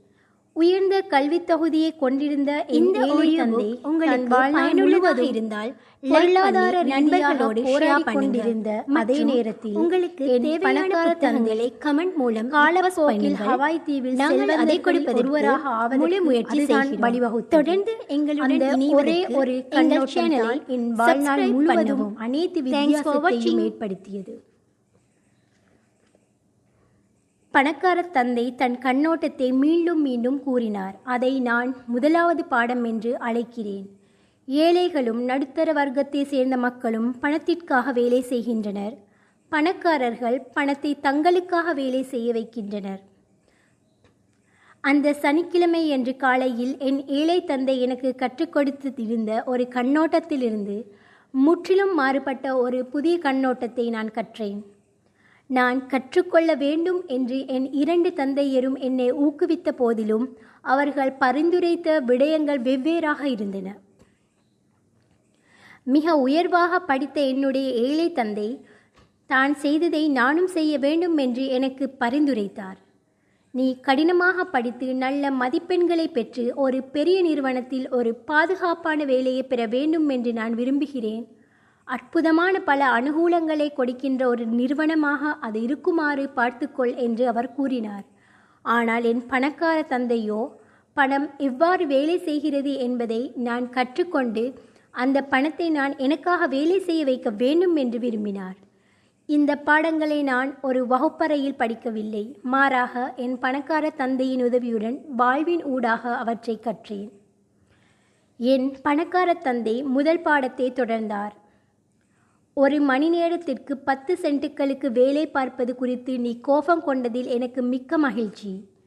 நீ கோபப்படாமல் வெறுமனே அதை ஏற்றுக்கொண்டிருந்தால் என்னால் உனக்கு கற்றுக் கொடுக்க முடியாது என்று நான் கூற வேண்டியிருந்திருக்கும். உண்மையாக கற்றுக்கொள்வதற்கு ஆற்றலும் ஆள் விருப்பமும் கொழுந்துவிட்டெறியும் ஆசையும் இருக்க வேண்டும். கோபம் என்பது அச்சூத்திரத்தின் ஒரு பெரும் பகுதி. ஏனெனில் கோபமும் விருப்பமும் இணைந்துதான் ஆள் விருப்பம் பணம் என்று வரும்போது பெரும்பாலான மக்கள் பாதுகாப்பாக நடந்து கொள்ள விரும்புகின்றனர். எனவே ஆள் விருப்பம் அவர்களை வழிநடத்துவதில்லை. பயம்தான் அவர்களை இயக்குகிறது. அதனால்தான் குறைந்த சம்பள கூடிய வேலைகளை அவர்கள் ஒப்புக்கொள்கிறார்களா என்று நான் கேட்டேன். ஆமாம் சர்க்கரை உற்பத்தி நிறுவனங்கள் மற்றும் அரசாங்கம் கொடுக்கும் அளவுக்கு ஊழியர்களுக்கு நான் சம்பளம் கொடுப்பதில்லை என்பதால் நான் என் ஊழியர்களை என் சுயநலத்திற்கு பயன்படுத்திக் கொள்வதாக சிலர் கூறுகின்றனர். ஆனால் மக்கள் தங்களை தாங்களே நாசமாக்கிக் கொள்கின்றனர் என்று நான் கூறுகிறேன். அவர்களுடைய பயம்தான் அதற்கு காரணம். நான் அல்ல. ஆனால் நீங்கள் அவர்களுக்கு அதிகம் சம்பளம் கொடுக்க வேண்டும் என்று உங்களுக்கு தோன்றவில்லையா என்று நான் கேட்டேன். நான் அவர்களுக்கு அதிக சம்பளம் கொடுக்க தேவையில்லை. அதோடு அதிக பணம் அவர்களது பிரச்சனையை தீர்க்கப் போவதும் இல்லை உன்னுடைய தந்தையை பார். அவர் ஏராளமாக சம்பாதித்தாலும் தான் செலுத்த வேண்டிய கட்டணங்களை அவரால் செலுத்த முடிவதில்லை. பெரும்பாலான மக்கள் தங்களுக்கு அதிக பணம் கிடைத்தாலும் அதிக கடனுக்குள் தான் சிக்கிக் கொள்கின்றனர். நான் புன்னகைத்தபடியே அதனால் தான் ஒரு மணி நேரத்துக்கு பத்து சென்ட்டுகளா? இது என் பாடத்தின் ஒரு பகுதியா? என்று நான் கேட்டேன். நீ கூறுவது முற்றிலும் சரி. உன் தந்தை பள்ளிக்கு சென்று சிறந்த மதிப்பெண்கள் பெற்று நல்ல சம்பளத்தில் ஒரு வேலையை பெற்றார். ஆனால் இன்னும் அவருக்கு பணப்பிரச்சினைகள் இருக்கின்றன. ஏனெனில் பணத்தை பற்றி பள்ளியில் அவர் எதையும் கற்றிருக்கவில்லை. அதோடு பணத்திற்காக வேலை செய்வதிலும் அவர் நம்பிக்கை கொண்டிருக்கிறார் என்று பணக்கார தந்தை கூறினார். உங்களுக்கு அதில் நம்பிக்கை இல்லையா? என்று நான் கேட்டேன். இல்லை. பணத்திற்காக வேலை செய்வதை பற்றி நீ கற்றுக்கொள்ள விரும்பினால் பள்ளிக்கூடத்தில் தொடர்ந்து படி. அதை கற்றுக்கொள்வதற்கு சிறந்த இடம் பள்ளிக்கூடம்தான். ஆனால் பணத்தை உனக்காக வேலை செய்ய வைப்பது எப்படி என்று நீ கற்றுக்கொள்ள விரும்பினால் நான் அதை உனக்கு கற்றுக் கொடுக்கிறேன். ஆனால் அதை நீ கற்றுக்கொள்ள விரும்பினால் மட்டுமே என்று அவர் கூறினார். எல்லோரும் அதை கற்றுக்கொள்ள விரும்ப மாட்டார்களா என்று நான் கேட்டேன். இல்லை. ஏனெனில் பணத்திற்காக வேலை செய்வது அதிக சுலபமானது. குறிப்பாக பணத்தை பற்றி பேசப்படும் போது பயம் உனது பிரதான உணர்ச்சியாக இருந்தால் என்று பணக்கார தந்தை கூறினார். நான் என் நெற்றியை சுருக்கி எனக்கு புரியவில்லை என்று கூறினேன். அதை பற்றி இப்போது நீ கவலைப்பட தேவையில்லை. பயம்தான் சம்பளத்திற்காக ஒரு வேலையில் இருக்கும்படி பெரும்பாலான மக்களை தூண்டுகிறது என்பதை மட்டும் நீ தெரிந்து கொள். தாங்கள் செலுத்த வேண்டிய கட்டணங்களை செலுத்த முடியாமல் போய்விடுமோ என்ற பயம் வேலையிலிருந்து நீக்கப்பட்டு விடுவோமோ என்ற பயம் போதுமான பணம் இல்லாமல் போய்விடுமோ என்ற பயம் மீண்டும் முதலிலிருந்து துவக்க வேண்டியது குறித்து பயம். ஆகியவற்றை கூறலாம். ஒரு தொழிலை அல்லது வர்த்தகத்தை கற்றுக்கொள்வதற்கு அல்லது பணத்திற்காக வேலை பார்ப்பதற்கு கற்றுக்கொள்வதற்கு நீ கொடுக்க வேண்டிய விலைதான் அது. பெரும்பாலான மக்கள் பணத்திற்கு அடிமையாகி விடுகின்றனர். பிறகு தங்கள் முதலாளியின் மீது கோபப்படுகின்றனர். பணத்தை நமக்காக வேலை செய்ய வைப்பதற்கு கற்றுக்கொள்வது முற்றிலும் வித்தியாசமான ஒரு படிப்பா என்று நான் கேட்டேன். நிச்சயமாக என்று பணக்கார தந்தை பதிலளித்தார். சனிக்கிழமையில் அந்த கதகதப்பான காலை வேளையில் நாங்கள் சிறிது நேரம் மௌனமாக அமர்ந்திருந்தோம். என் நண்பர்கள் அப்போதுதான் தங்கள் பேஸ்பால் விளையாட்டை துவங்கியிருந்தனர். ஆனால் நான் அதில் கலந்து கொள்ளாமல் மணிக்கு பத்து சென்ட்டுகளுக்கு வேலை பார்ப்பதென்று முடிவு செய்து குறித்து இப்போது நன்றியுணர்வை கொண்டிருந்தேன். பள்ளியில் என் நண்பர்கள் கற்றுக்கொள்ள முடியாத ஒரு விடயத்தை நான் கற்றுக்கொள்ளவிருந்ததை நான் உணர்ந்தேன். கற்றுக்கொள்ள தயாரா? என்று பணக்கார தந்தை கேட்டார். நிச்சயமாக என்று நான் ஆர்வத்தோடு கூறினேன். நான் என்னுடைய வாக்குறுதியை நிறைவேற்றியுள்ளேன். தூரத்திலிருந்து நான் உனக்கு கற்றுக் கொடுத்து வந்திருக்கிறேன். ஒன்பது வயதில் பணத்திற்காக வேலை பார்ப்பது எப்படி இருக்கும் என்பதை நீ ருசித்திருக்கிறாய். உன்னுடைய கடந்த மாதத்தை பதினைந்து வருடங்களால் பெருக்கிக்கொள். பெரும்பாலான மக்கள் தங்கள் வாழ்நாள் முழுவதையும் எதை செய்வதில் கழித்து கொண்டிருக்கின்றனர் என்பது உனக்கு நன்றாக புரியும் என்று அவர் கூறினார். எனக்கு புரியவில்லை என்று நான் கூறினேன். முதலில் வேலை கேட்பதற்கும் பிறகு ஊதிய உயர்வு கேட்பதற்கும் என்னை சந்தித்து பேசுவதற்கு வரிசையில் காத்திருந்த போது நீ எப்படி உணர்ந்தாய்? அது கொடுமையாக இருந்தது என்று நான் கூறினேன். பணத்திற்காக வேலை செய்வதை நீ தேர்ந்தெடுத்தால் வாழ்க்கை அப்படித்தான் இருக்கும் என்று பணக்கார தந்தை கூறினார். மூன்று மணி நேரம் வேலை செய்த பிறகு மூன்று நாணயங்களை திருமதி மாட்டினுன் கைகளில் போட்டபோது நீ எப்படி உணர்ந்தாய்? அது போதாது என்று நான் நினைத்தேன். அது ஒன்றுமே இல்லை என்று எனக்கு தோன்றியது. நான் அதிக ஏமாற்றமாக உணர்ந்தேன். தங்களுடைய சம்பள காசோலையை பார்க்கும்போது பெரும்பாலான ஊழியர்கள் அவ்வாறு தான் உணர்கின்றனர். குறிப்பாக வரி மற்றும் பிற பிடு பிடித்தங்கள் போக எஞ்சியுள்ள தொகையை பார்க்கும்போது உனக்காவது நூறு சதவீத சம்பளமும் கிடைத்தது. பெரும்பாலான ஊழியர்களுக்கு முழு சம்பளமும் கிடைப்பதில்லை என்று கூறுகிறீர்களா என்று நான் ஆச்சரியத்துடன் கேட்டேன். ஒருபோதும் இல்லை. முதலில் அரசாங்கம் தன் பங்கை எப்போதும் எடுத்துக்கொள்கிறது என்றார் பணக்கார தந்தை. அதை அவர்கள் எவ்வாறு செய்கிறார்கள் என்று நான் கேட்டேன். வரிகள் நீ பணம் சம்பாதிக்கும் போது வரி செலுத்த வேண்டும். நீ செலவு செய்யும் போது வரி செலுத்த வேண்டும். நீ சேமிக்கும் போது வரி செலுத்த வேண்டும். நீ இறக்கும் போதும் வரி செலுத்தியாக வேண்டும்.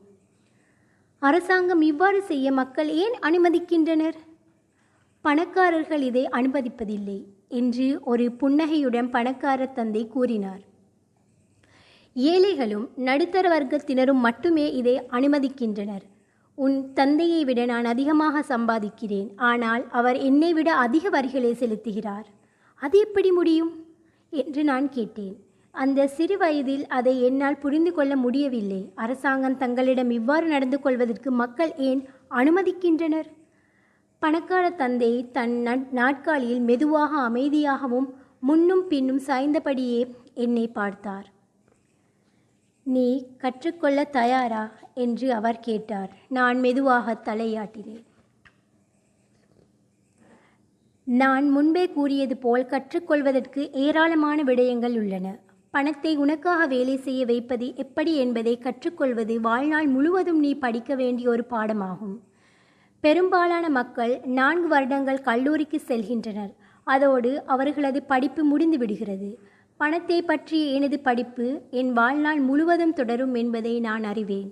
ஏனெனில் நான் அதிகமாக கற்றுக்கொள்ளும் போது நான் தெரிந்து கொள்ள வேண்டிய அதிகமான விடயங்களை நான் கண்டறிவேன். பெரும்பாலான மக்கள் பணத்தை பற்றி படிப்பதே இல்லை. அவர்கள் வேலைக்கு செல்கின்றனர். தங்கள் சம்பளத்தை பெறுகின்றனர். தங்கள் வங்கிக் கணக்கை சரிபார்க்கின்றனர். அவ்வளவுதான். பிறகு தங்களுக்கு ஏன் பணப்பிரச்சினை இருக்கிறது என்று வியக்கின்றனர்.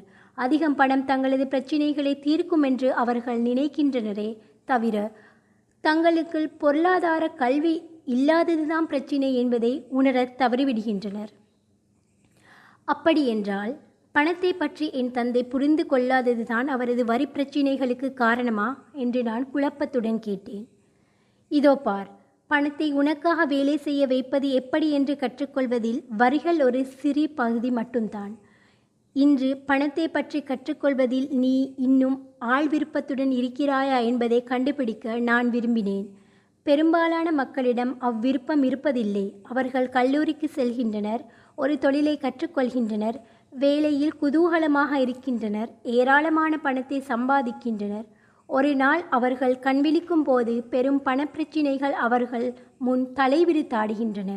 அப்போது அவர்களால் வேலை செய்வதை நிறுத்த முடியாது. பணத்தை உனக்காக வேலை செய்ய வைப்பது எப்படி என்பதை கற்றுக்கொள்வதற்கு பதிலாக வெறுமனே பணத்திற்காக வேலை செய்வதை மட்டும் மட்டுமே தெரிந்து வைத்திருப்பதற்கு கொடுக்கப்பட வேண்டிய விலை அது. எனவே கற்றுக்கொள்வதற்கான ஆழ்ந்த விருப்பம் இன்னும் உன்னிடம் குடிகொண்டுள்ளதா என்று பணக்கார தந்தை கேட்டார். நான் தலையசைத்தேன். சரி போய் மீண்டும் உன் வேலையை கவனி. இம்முறை ஊதியமாக நான் உனக்கு எதுவுமே கொடுக்கப் போவதில்லை என்றார் அவர். நான் ஆச்சரியத்தில் என்ன? என்று கேட்டேன். நான் கூறியது உன் காதில் விழுந்திருக்கும் என்று நினைக்கிறேன். நான் உனக்கு எந்த ஊதியமும் கொடுக்கப் போவதில்லை. ஒவ்வொரு சனிக்கிழமையும் வழக்கம் போல் நீ மூன்று மணி நேரம் வேலை செய்ய வேண்டும். ஆனால் ஒரு மணி நேரத்திற்கு பத்து சென்ட்டுகள் பணத்தை நான் உனக்கு கொடுக்கப் போவதில்லை. பணத்திற்காக வேலை செய்யாமல் இருப்பது எப்படி என்பதை நீ கற்றுக்கொள்ள விரும்பினாயல்லவா? எனவே நான் உனக்கு சம்பளம் எதுவும் கொடுக்கப் போவதில்லை. அவர் கூறியதை என்னால் நம்ப முடியவில்லை. மைக்கிடம் ஏற்கனவே இதே உரையாடலை நான் நிகழ்த்திவிட்டேன். அவன் ஏற்கனவே மீண்டும் தன் வேலையில் சேர்ந்து டப்பாக்களை தூசி தட்டி அடுக்கி வைத்து கொண்டிருக்கிறான். இலவசமாக நீ விரைந்து சென்று அவனோடு சேர்ந்து வேலை செய். இது நியாயமே இல்லை. நீங்கள் ஏதேனும் சம்பளம் எனக்கு கொடுத்துத்தான் ஆக வேண்டும் என்று நான் கத்தினேன். கற்றுக்கொள்ள விரும்புவதாக நீ என்னிடம் கூறினாய். இப்போது இதை நீ கற்றுக்கொள்ளாவிட்டால் நீ வளர்ந்த பிறகு பணத்திற்காக வேலை செய்து கொண்டும் நான் வேலையிலிருந்து நீக்கிவிடக் கூடாது என்று பயந்து போயும் இருக்கின்ற என் வீட்டு வரவேற்பறையில் ஒவ்வொரு நாளும் வந்து அமர்ந்திருக்கும் நபர்களைப் போல் நீயும் ஆகிவிடுவாய். அல்லது உன் தந்தையைப் போல் ஏராளமான பணத்தை சம்பாதித்தும் கடனால் விழிபிதுங்கி நின்று அதிக பணம் இருந்தால் பிரச்சினை தீர்ந்துவிடும் என்று நம்பிக்கொண்டு வாழ்ந்து கொண்டிருப்பாய். அதுதான் உனது விருப்பம் என்றால் முன்பு நாம் ஒத்துக்கொண்டபடி ஒரு மணி நேரத்திற்கு பத்து சென்ட்டுகள் கூலிக்கு நீ வேலை செய்யலாம். அல்லது பெரும்பாலான வளர்ந்தவர்கள் செய்வது போல் நீ செய்யலாம். போதிய அளவு சம்பளம் இல்லை என்று குறை கூறிக்கொண்டு வேலையை விட்டுவிட்டு வேறு வேலை தேடலாம். ஆனால் நான் என்ன செய்ய வேண்டும் என்று நான் கேட்டேன். பணக்கார தந்தை லேசாக என் தலையில் தட்டிவிட்டு இதை பயன்படுத்து என்று மூளையை சுட்டிக்காட்டினார். இதை நீ சிறப்பாக பயன்படுத்தினால் உனக்கு ஒரு வாய்ப்பு கொடுத்ததற்காக விரைவில் நீ எனக்கு நன்றி கூறுவாய் ஒரு பணக்காரனாக வளர்வாய். அவர் எனக்கு முன்மொழிந்த திட்டத்தை நம்ப முடியாதவனாக நான் அங்கு மௌனமாக நின்றேன். ஊதிய உயர்வு கேட்பதற்காக நான் அங்கு வந்தேன். ஆனால் எப்படியோ எந்த காசும் வாங்காமல் வேலை செய்வதற்கு ஒப்புக்கொள்ளும்படி நேர்ந்தது. பணக்கார தந்தை மீண்டும் என் தலையில் தட்டிவிட்டு இதை பயன்படுத்து இப்போது இங்கிருந்து சென்று வேலையை பார் என்று கூறினார்.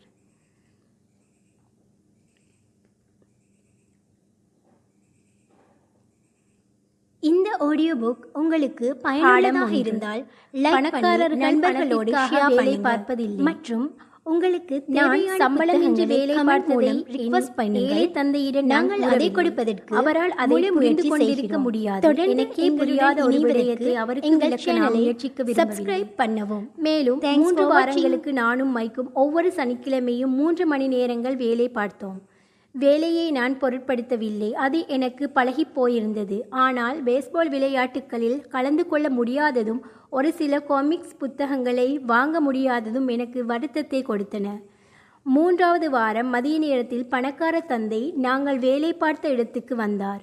வாகனங்கள் நிறுத்தும் இடத்தில் அவரது கார் வந்து நின்ற சத்தம் எங்கள் காதுகளில் விழுந்தது. அவர் கடைக்குள் நுழைந்து திருமதி மார்ட்டினுக்கு வணக்கம் தெரிவித்தார். கடையில் வியாபாரம் எல்லாம் எவ்வாறு நடைபெற்று கொண்டிருந்தது என்று அவரிடம் விசாரித்துவிட்டு ஐஸ்கிரீம்கள் அடுக்கி வைக்கப்பட்டிருந்த குளிர்பெட்டிக்கு சென்று இரண்டு ஐஸ்கிரீம்களை வெளியே எடுத்து அவற்றுக்கான கட்டணத்தை செலுத்திவிட்டு என்னையும் மைக்கையும் தன்னருகே வருமாறு அழைத்தார். நாம் மூவரும் சற்று காலார நடந்து வரலாம் என்று அவர் கூறினார். நாங்கள் ஒரு சில கார்களை சமாளித்து அத்தெருவை கடந்து ஒரு பெரிய புல்வெளியை வந்தடைந்தோம். அங்கு பல பெரியவர்கள் பேஸ்பால் விளையாடி கொண்டிருந்தனர். அங்கிருந்த ஒரு பிக்னிக் மேசையில் நாங்கள் அமர்ந்தோம். பணக்கார தந்தை எனக்கும் மைக்கிற்கும் ஐஸ்கிரீம்களை கொடுத்தார். வேலை எப்படி போய்க் கொண்டிருக்கிறது? என்று அவர் எங்களிடம் கேட்டார். பரவாயில்லை என்று மைக் கூறினார். நானும் தலையாட்டி என் ஒப்புதலை தெரிவித்தேன். ஏதேனும் கற்றீர்களா? என்று அவர் கேட்டார். மைக்கும் நானும் ஒருவரை ஒருவர் பார்த்தோம். பிறகு எங்கள் தோள்களை குலுக்கி விட்டுக்கொண்டு இல்லை என்று இருவரும் ஒரு சேர எங்கள் தலையை ஆட்டினோம். வாழ்வின் மாபெரும் பொறிகளில் ஒன்றில் சிக்கிக் கொள்வதை தவிர்த்த. நீங்கள் இருவரும் சிந்திக்க துவங்குவது நல்லது. வாழ்வில் மாபெரும் படிப்பினைகளில் ஒன்றை நீங்கள் கற்றுக்கொள்ள துவங்கி இருக்கிறீர்கள் அதை நீங்கள் கற்றால் மாபெரும் சுதந்திரமும் பாதுகாப்பும் நிறைந்த ஒரு வாழ்க்கையை நீங்கள் அனுபவிப்பீர்கள். இல்லை என்றால் திருமதி மாட்டினையும் போலவும் இந்த பூங்காவில் பேஸ்பால் விளையாடி கொண்டிருக்கும் பெரும்பாலான மக்களைப் போலவும் ஆகிவிடுவீர்கள். அவர்கள் மிக குறைந்த பணத்திற்காக மிகவும் கடினமாக உழைக்கிறார்கள். வேலை பாதுகாப்பு எனும் மாயைக்குள் சிக்கிக்கொண்டு ஒவ்வொரு வருடமும் மூன்று வார விடுமுறையையும் நாற்பத்தைந்து வருட உழைப்பிற்கு பிறகு கிடைக்கவிருக்கும் ஒரு சொற்ப ஓய்வூதிய தொகையையும் எதிர்பார்த்து கொண்டிருக்கின்றனர். அந்த எண்ணம் உங்களுக்கு உற்சாகமூட்டுகிறது என்றால் ஒரு மணி நேரத்திற்கு இருபத்தி ஐந்து சென்ட்டுகள் உங்களுக்கு ஊதியமாக தருவதற்கு நான் தயார். ஆனால் இவர்கள் அனைவரும் கடினமாக உழைக்கின்ற நல்ல மக்கள் இவர்களை நீங்கள் ஏளனம் செய்கிறீர்களா என்று நான் கேட்டேன். பணக்கார தந்தையின் முகத்தில் ஒரு புன்னகை அரும்பியது. திருமதி மார்ட்டின் எனக்கு ஒரு தாயை போன்றவர். நான் ஒருபோதும் அவரிடம் அவ்வளவு கொடுமைக்காரனாக நடந்து கொள்ள மாட்டேன். நான் அன்பில்லாதவனைப் போல் தோன்றக்கூடும். ஏனெனில் உங்கள் இருவருக்கும் நான் ஒரு விடயத்தை சுட்டிக்காட்ட என்னால் முடிந்த அளவுக்கு சிறப்பாக முயற்சி கொ முயற்சித்து கொண்டிருக்கிறேன். குறுகிய கண்ணோட்டத்தை கொண்டிருக்கும் பெரும்பாலான மக்கள் ஒருபோதும் பார்க்காத ஒரு விடயத்தை பார்ப்பதற்கு நீங்கள் உங்கள் கண்ணோட்டத்தை விரிவாக்க வேண்டும் என்று நான் விரும்புகிறேன்.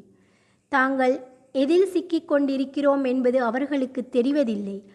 அவர் என்ன கூற முயற்சித்து கொண்டிருந்தார் என்பது புரியாமல் மைக்கும் நானும் அங்கே அமர்ந்திருந்தோம். அவரது குரல் கொடுமைத்தனத்தை வெளிப்படுத்தியது. ஆனாலும் அவர் ஏதோ ஒரு விடயத்தை எங்களுக்கு கற்றுக் கொடுக்க முயற்சித்ததை எங்களால் உணர முடிந்தது. பணக்கார தந்தை எங்களிடம் ஒரு மணி நேரத்திற்கு இருபத்தைந்து சென்ட்டுகள் உங்களுக்கு உற்சாகம் தரவில்லையா? அது உங்கள் இதயத்தை சற்று வேகமாக துடிக்க செய்யவில்லையா? என்று கேட்டார். இல்லை என்று நான் தலையாட்டினேன். ஆனால் அவர் கொடுக்க முன்வந்த பணம் எனக்கு உற்சாகத்தை கொடுத்தது என்பதுதான் உண்மை.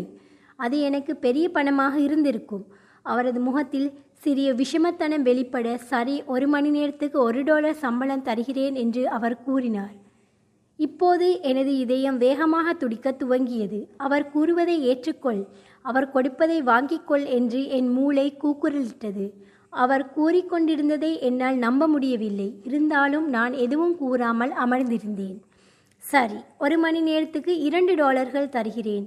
எனது சிறிய மூளையும் இதயம் வெடித்துவிடும் போல் இருந்தது. ஆயிரத்தி தொள்ளாயிரத்தி ஐம்பத்தி ஆறாம் ஆண்டு அது. அந்த சமயத்தில் ஒரு மணி நேரத்திற்கு இரண்டு டாலர்கள் ஊதியம் பெறுவது என்னை உலகிலேயே மிகப்பெரிய பணக்கார சிறுவனாக ஆக்கியிருக்கும். அவ்வளவு பணத்தை சம்பாதிப்பதை பற்றி என்னால் கற்பனை செய்ய முடியவில்லை. அவர் கூறியதை ஏற்றுக்கொள்ள நான் விரும்பினேன். ஒரு மணி நேரத்துக்கு இரண்டு டாலர்கள் ஊதியத்தை நான் ஒப்புக்கொள்ள விரும்பினேன். ஒரு புதிய சைக்கிள் புதிய பேஸ்பால் கையுறை ஆகியவை என் கண்முன் தோன்றின.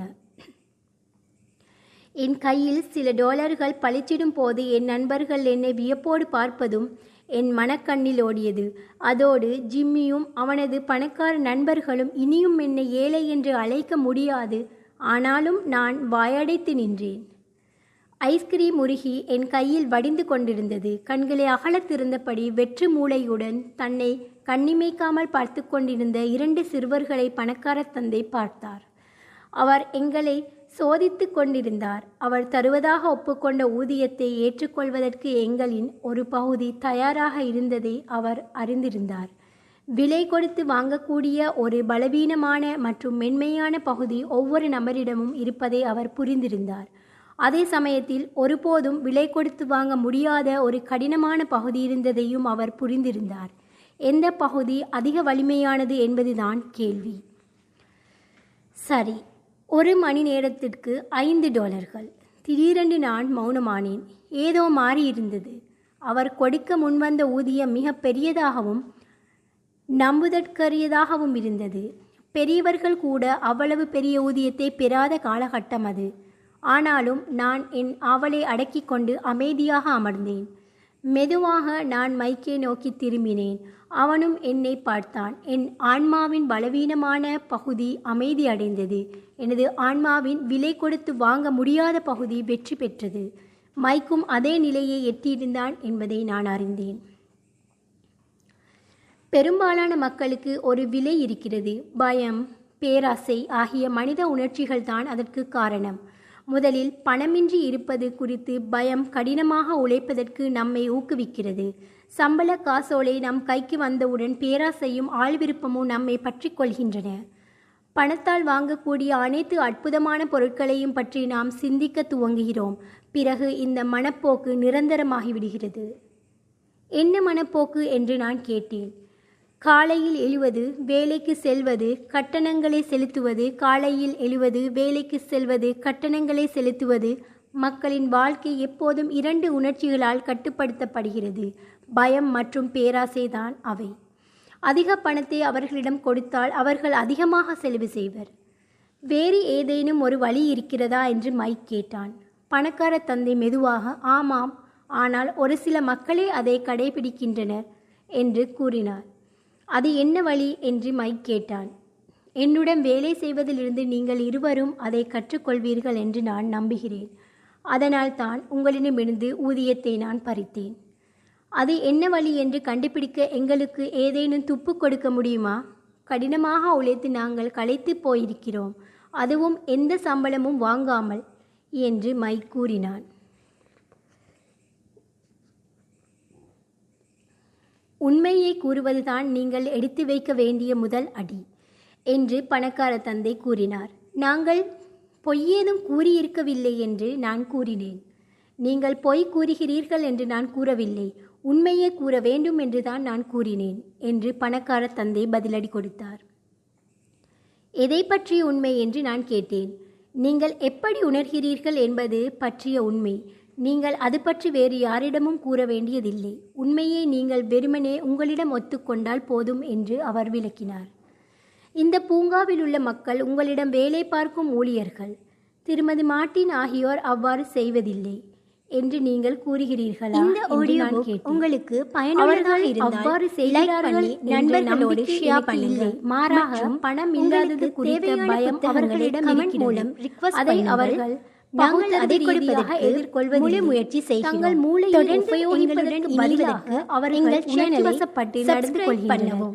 ஒரு சில டாலர்கள் பணம் கைக்கு வந்ததும் மகிழ்ச்சி விருப்பம் பேராசை ஆகிய உணர்ச்சிகள் மீண்டும் அவர்களிடம் தலை தூக்கி விடுகின்றன அவர்கள் சிந்தித்து நடந்து கொள்வதற்கு பதிலாக மீண்டும் உணர்ச்சி வசப்பட்டு நடந்து கொள்கின்றனர் என்று பணக்கார தந்தை கூறினார் அப்படியானால் அவர்களது உணர்ச்சிகள் அவர்களுடைய மூளையை கட்டுப்படுத்துகின்றன என்று கூறுகிறீர்களா? என்று மைக் கேட்டான்.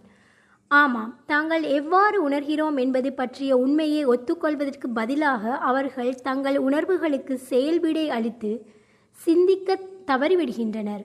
அவர்களிடம் பயம் குடிகொண்டிருப்பதால் அவர்கள் வேலைக்கு செல்கின்றனர்.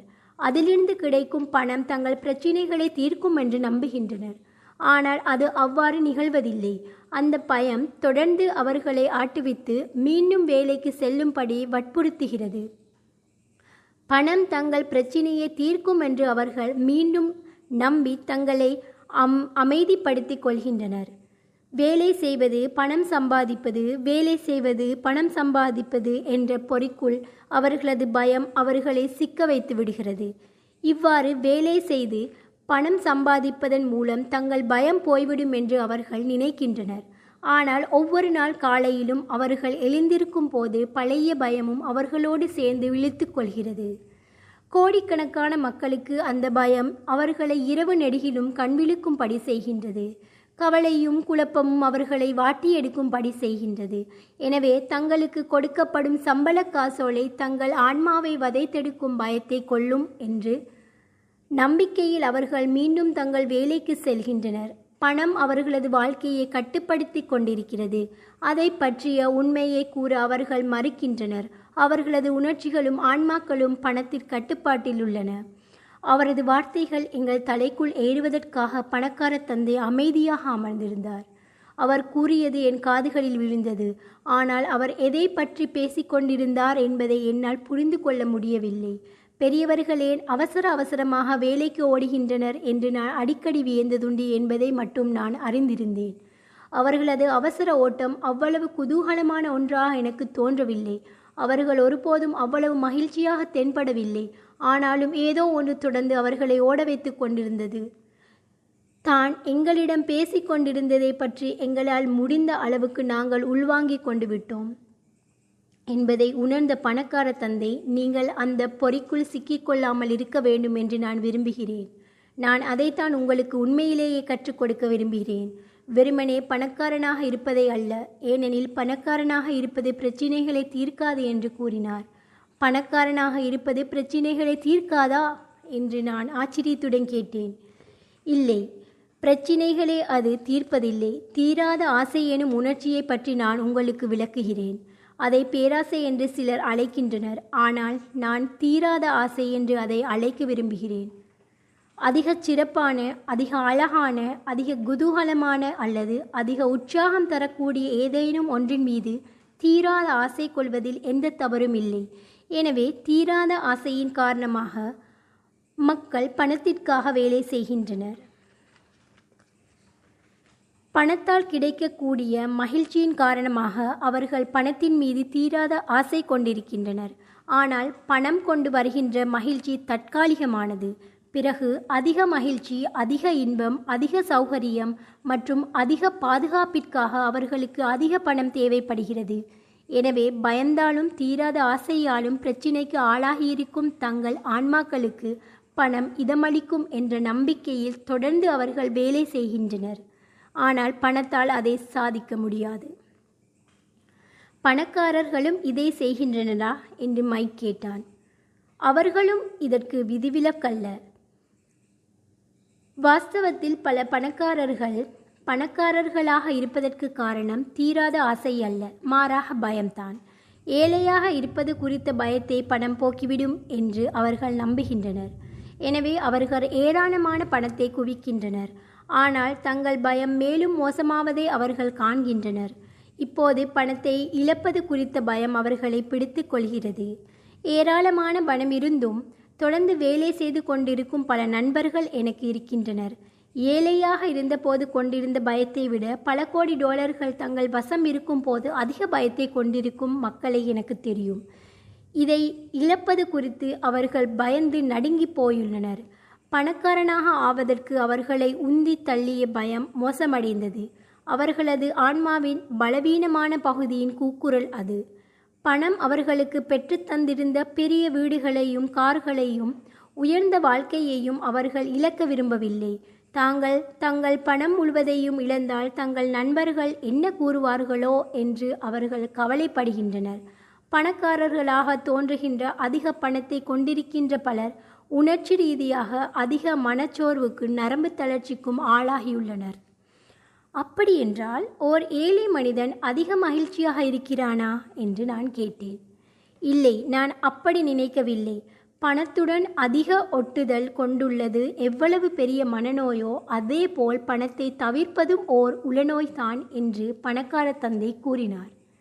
அப்போது வயதான பிச்சைக்காரர் ஒருவர் எங்கள் மேசையை கடந்து சென்று அங்கிருந்த பெரிய குப்பை தொட்டியை துளாவிக் கொண்டிருந்தார். நாங்கள் அவரை கண்டு கொள்ளாமல் இருந்திருக்கலாம். ஆனால் பெரும் ஆர்வத்தோடு நாங்கள் மூவரும் அவரை கவனித்தோம். பணக்கார தந்தை தன் பாக்கெட்டில் இருந்து ஒரு டாலர் பணத்தை எடுத்து அந்த வயதான மனிதரை நோக்கி கையசைத்தார். பணத்தை கண்டவுடன் அந்த மனிதர் உடனடியாக ஓடி வந்து அந்த பணத்தை பெற்றுக்கொண்டு பணக்கார தந்தைக்கு நன்றி கூறிவிட்டு தனக்கு கிடைத்த எதிர்பாராத அதிர்ஷ்டம் குறித்து வியந்து கொண்டு உற்சாகமாகவும் வேகமாகவும் அங்கிருந்து சென்றார். இவர் எனது பெரும்பாலான ஊழியர்களிடமிருந்து அதிகம் வேறுபட்டவர் அல்ல. எனக்கு பணத்தில் அவ்வளவு ஆர்வமில்லை என்று கூறுகின்ற பலரை நான் சந்தித்திருக்கிறேன். ஆனாலும் அவர்கள் ஒரு நாளைக்கு எட்டு மணி நேரம் வேலை செய்கின்றனர். அது உண்மையை மறுப்பதாகும். அவர்களுக்கு பணத்தில் ஆர்வமில்லை என்றால் அவர்கள் ஏன் வேலை செய்து கொண்டிருக்கின்றனர்? பணத்தை குவித்து வைத்திருக்கின்ற ஒருவனை விட அத்தகைய சிந்தனை அதிகப்படியான மனநோயாகும். என் பணக்கார தந்தை கூறுவதை கேட்டு நான் அங்கு அமர்ந்திருந்த போது எனக்கு பணத்தில் ஆர்வமில்லை என்று நான் என் ஏழை தந்தை எண்ணற்ற முறை என்னிடம் கூறியது என் மனதில் பளிச்சிட்டது. அவர் அந்த வார்த்தைகளை அடிக்கடி கூறினார். என் வேலையை நாம் மிகவும் நேசிப்பதால் நான் வேலை செய்கிறேன் என்று அவர் அதற்கு சாக்குப்போக்கு ஒன்றையும் வைத்திருந்தார். இப்போது நாங்கள் என்ன செய்ய வேண்டும்? அனைத்து வகையான பயமும் பேராசையும் மறையும் வரை நாங்கள் பணத்திற்காக வேலை செய்யக்கூடாதா? என்று நான் கேட்டேன். இல்லை அது கால ஆகிவிடும் உணர்ச்சிகள் தான் நம்மை மனிதர்களாக வைத்திருக்கின்றன. உணர்ச்சி என்பது நம்மை உந்தித் தள்ளுகின்ற ஆற்றலை குறிக்கிறது. உங்கள் உணர்ச்சிகளை பற்றி உண்மையாக இருங்கள். உங்கள் மனத்தையும் உணர்ச்சிகளையும் உங்களுக்கு எதிராக பயன்படுத்துவதற்கு பதிலாக உங்களுக்கு சாதகமாக பயன்படுத்துங்கள். இது எப்படி முடியும்? என்று மைக் மலைத்தான். நான் சற்று முன் கூறியதை பற்றி கவலைப்பட வேண்டாம். இது காலப்போக்கில் அதிக அர்த்தம் வாய்ந்ததாக அமையும். உணர்ச்சி வசப்பட்டு நடந்து கொள்வதற்கு பதிலாக உங்கள் உணர்ச்சிகளை கண்காணிப்பவர்களாக இருங்கள்.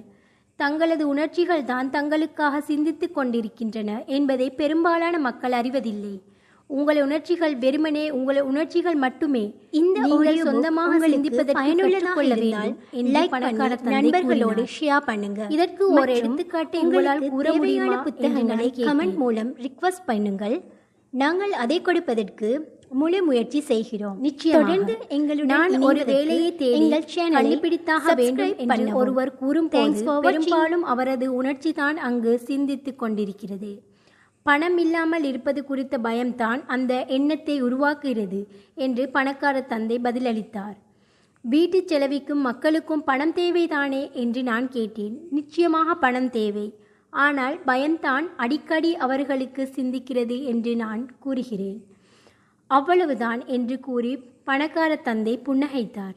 எனக்கு புரியவில்லை என்றான் மைக். எடுத்துக்காட்டாக போதுமான பணம் இல்லை என்ற பயம் தலை தூக்கும் போது உடனடியாக ஒரு வேலை தேடி ஓடுவதற்கு பதிலாக அவர்கள் தங்களிடம் இக்கேள்வியை கேட்கலாம். ஒரு வேலை எந்த பண பயத்திற்காக நிரந்தர தீர்வாக அமையும்? இல்லை என்பதுதான் இதற்கான விடை என்பது எனது அபிப்பிராயம். ஒரு வேலையானது ஒரு நீண்டகால பிரச்சினைக்காக ஒரு தற்காலிக தீர்வாகும். சற்று குழம்பி போயிருந்த நான் அவரது பேச்சில் குறுக்கிட்டு ஆனால் என் தந்தை எப்போதும் சிறந்த மதிப்பெண்களுடன் பட்டம் பெற்றால் ஒரு பாதுகாப்பான வேலையை உன்னால் தேடிக்கொள்ள முடியும் என்று கூறுகிறார் என்று கூறினேன். அவர் அவ்வாறு கூறுவதை என்னால் புரிந்து கொள்ள முடிகிறது. பெரும்பாலான மக்கள் அதைத்தான் பரிந்துரைக்கின்றனர். அது பெரும்பாலானவர்களுக்கு நல்ல பாதையாகவே அமைகிறது. ஆனால் மக்கள் அவ்வாறு பரிந்துரைப்பதற்கு அவர்களது பயம்தான் அடிப்படை காரணம் என்று பணக்கார தந்தை கூறினார். என் தந்தை பயப்படுவதால் தான் அவ்வாறு கூறுகிறாரா? ஆமாம். நீ போதுமான பணம் சம்பாதிக்க மாட்டாய் என்றும் சமுதாயத்திற்குள் நீ பொருந்த மாட்டாய் என்றும் அவர் பெரிதும் பயப்படுகிறார். நான் கூறுவதை தவறாக எடுத்துக்கொள்ளாதே அவர் உன்னை நேசிக்கிறார். நீ மிகச் சிறப்பாக வாழ வேண்டும் என்று அவர் விரும்புகிறார். கல்வியும் ஒரு வேலையும் அவசியம் என்பதை நானும் நம்புகிறேன். ஆனாலும் அது பயத்தை கையாளாத ஒரு சில டாலர்கள் பணத்தை சம்பா சம்பாதிப்பதற்காக உன் தந்தையை காலையில் கண்விழிக்க செய்யும் அதே பயம்தான் நீ பள்ளிக்கு செல்ல வேண்டும் என்று அவர் உறுதியாக இருப்பதற்கும் காரணம். அப்படியென்றால் நீங்கள் எனக்கு எதை பரிந்துரைக்கிறீர்கள்? என்று நான் கேட்டேன். பணத்தை கண்டு பயப்படுவதற்கு பதிலாக பணத்தின் சக்தியை திறம்பட பயன்படுத்துவது எப்படி என்பதை நான் உனக்கு கற்றுக் கொடுக்க விரும்புகிறேன்.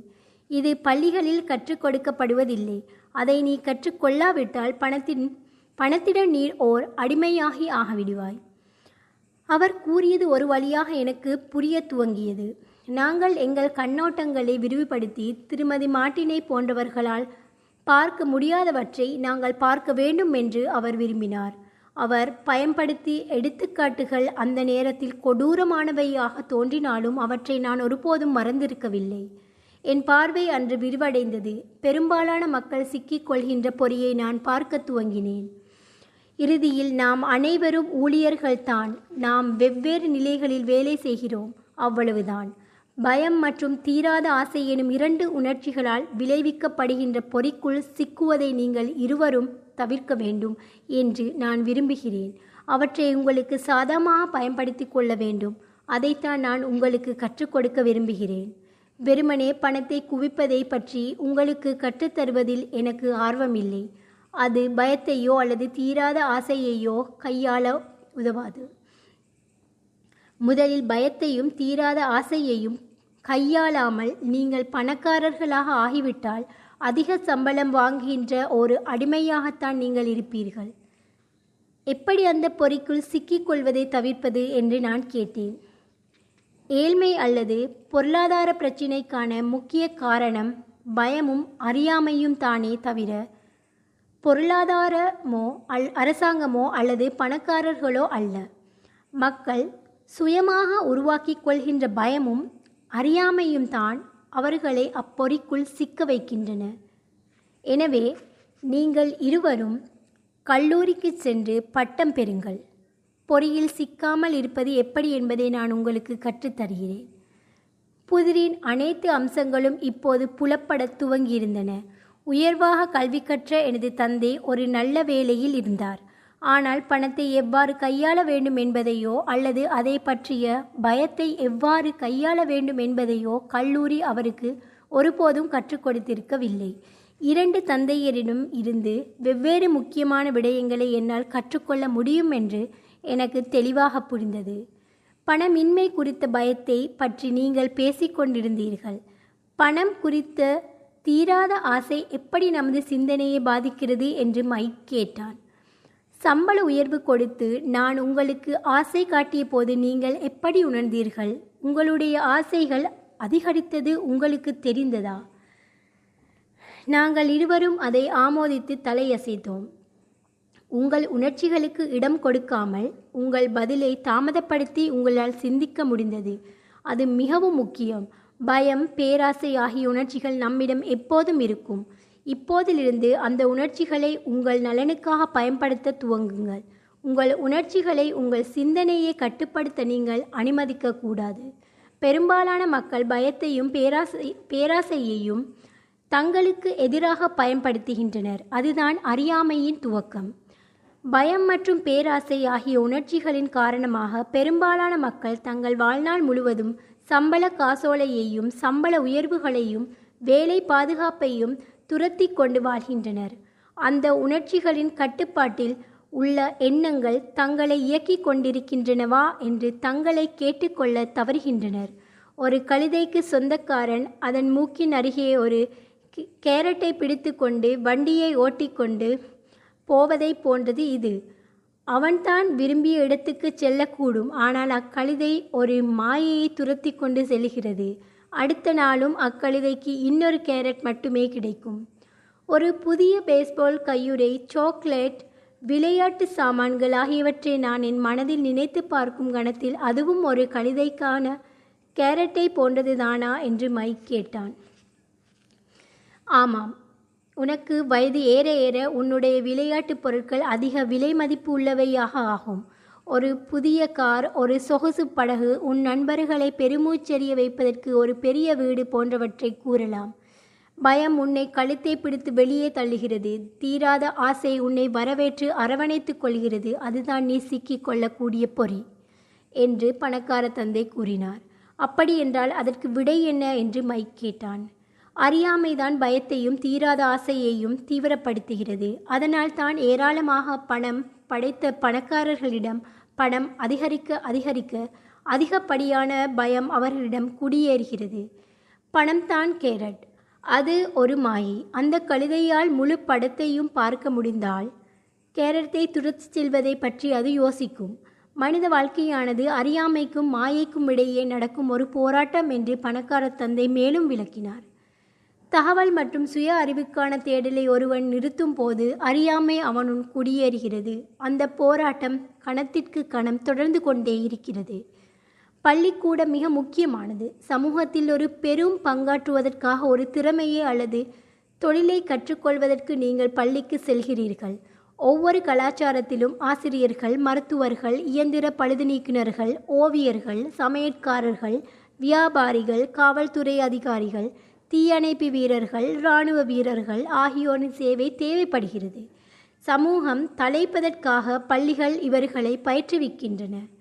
துரதிர்ஷ்டவசமாக பள்ளிக்கூடம் ஒரு துவக்கமே அன்றி ஒரு முடிவு அல்ல என்பதை பலர் உணர்ந்து கொள்ள தவறிவிடுகின்றனர் என்று பணக்கார தந்தை கூறினார். அங்கு ஒரு நீண்ட மௌனம் நிலவியது. பணக்கார தந்தை புன்னகைத்து கொண்டிருந்தார். அன்று அவர் கூறிய அனைத்தையும் நாம் புரிந்து கொள்ளவில்லை ஆனால் பெரும்பாலான audio தலை சிறந்த உங்களுக்கு ஆசிரியர்களின் போதனைகளைப் போல like பண்ணி அவரது.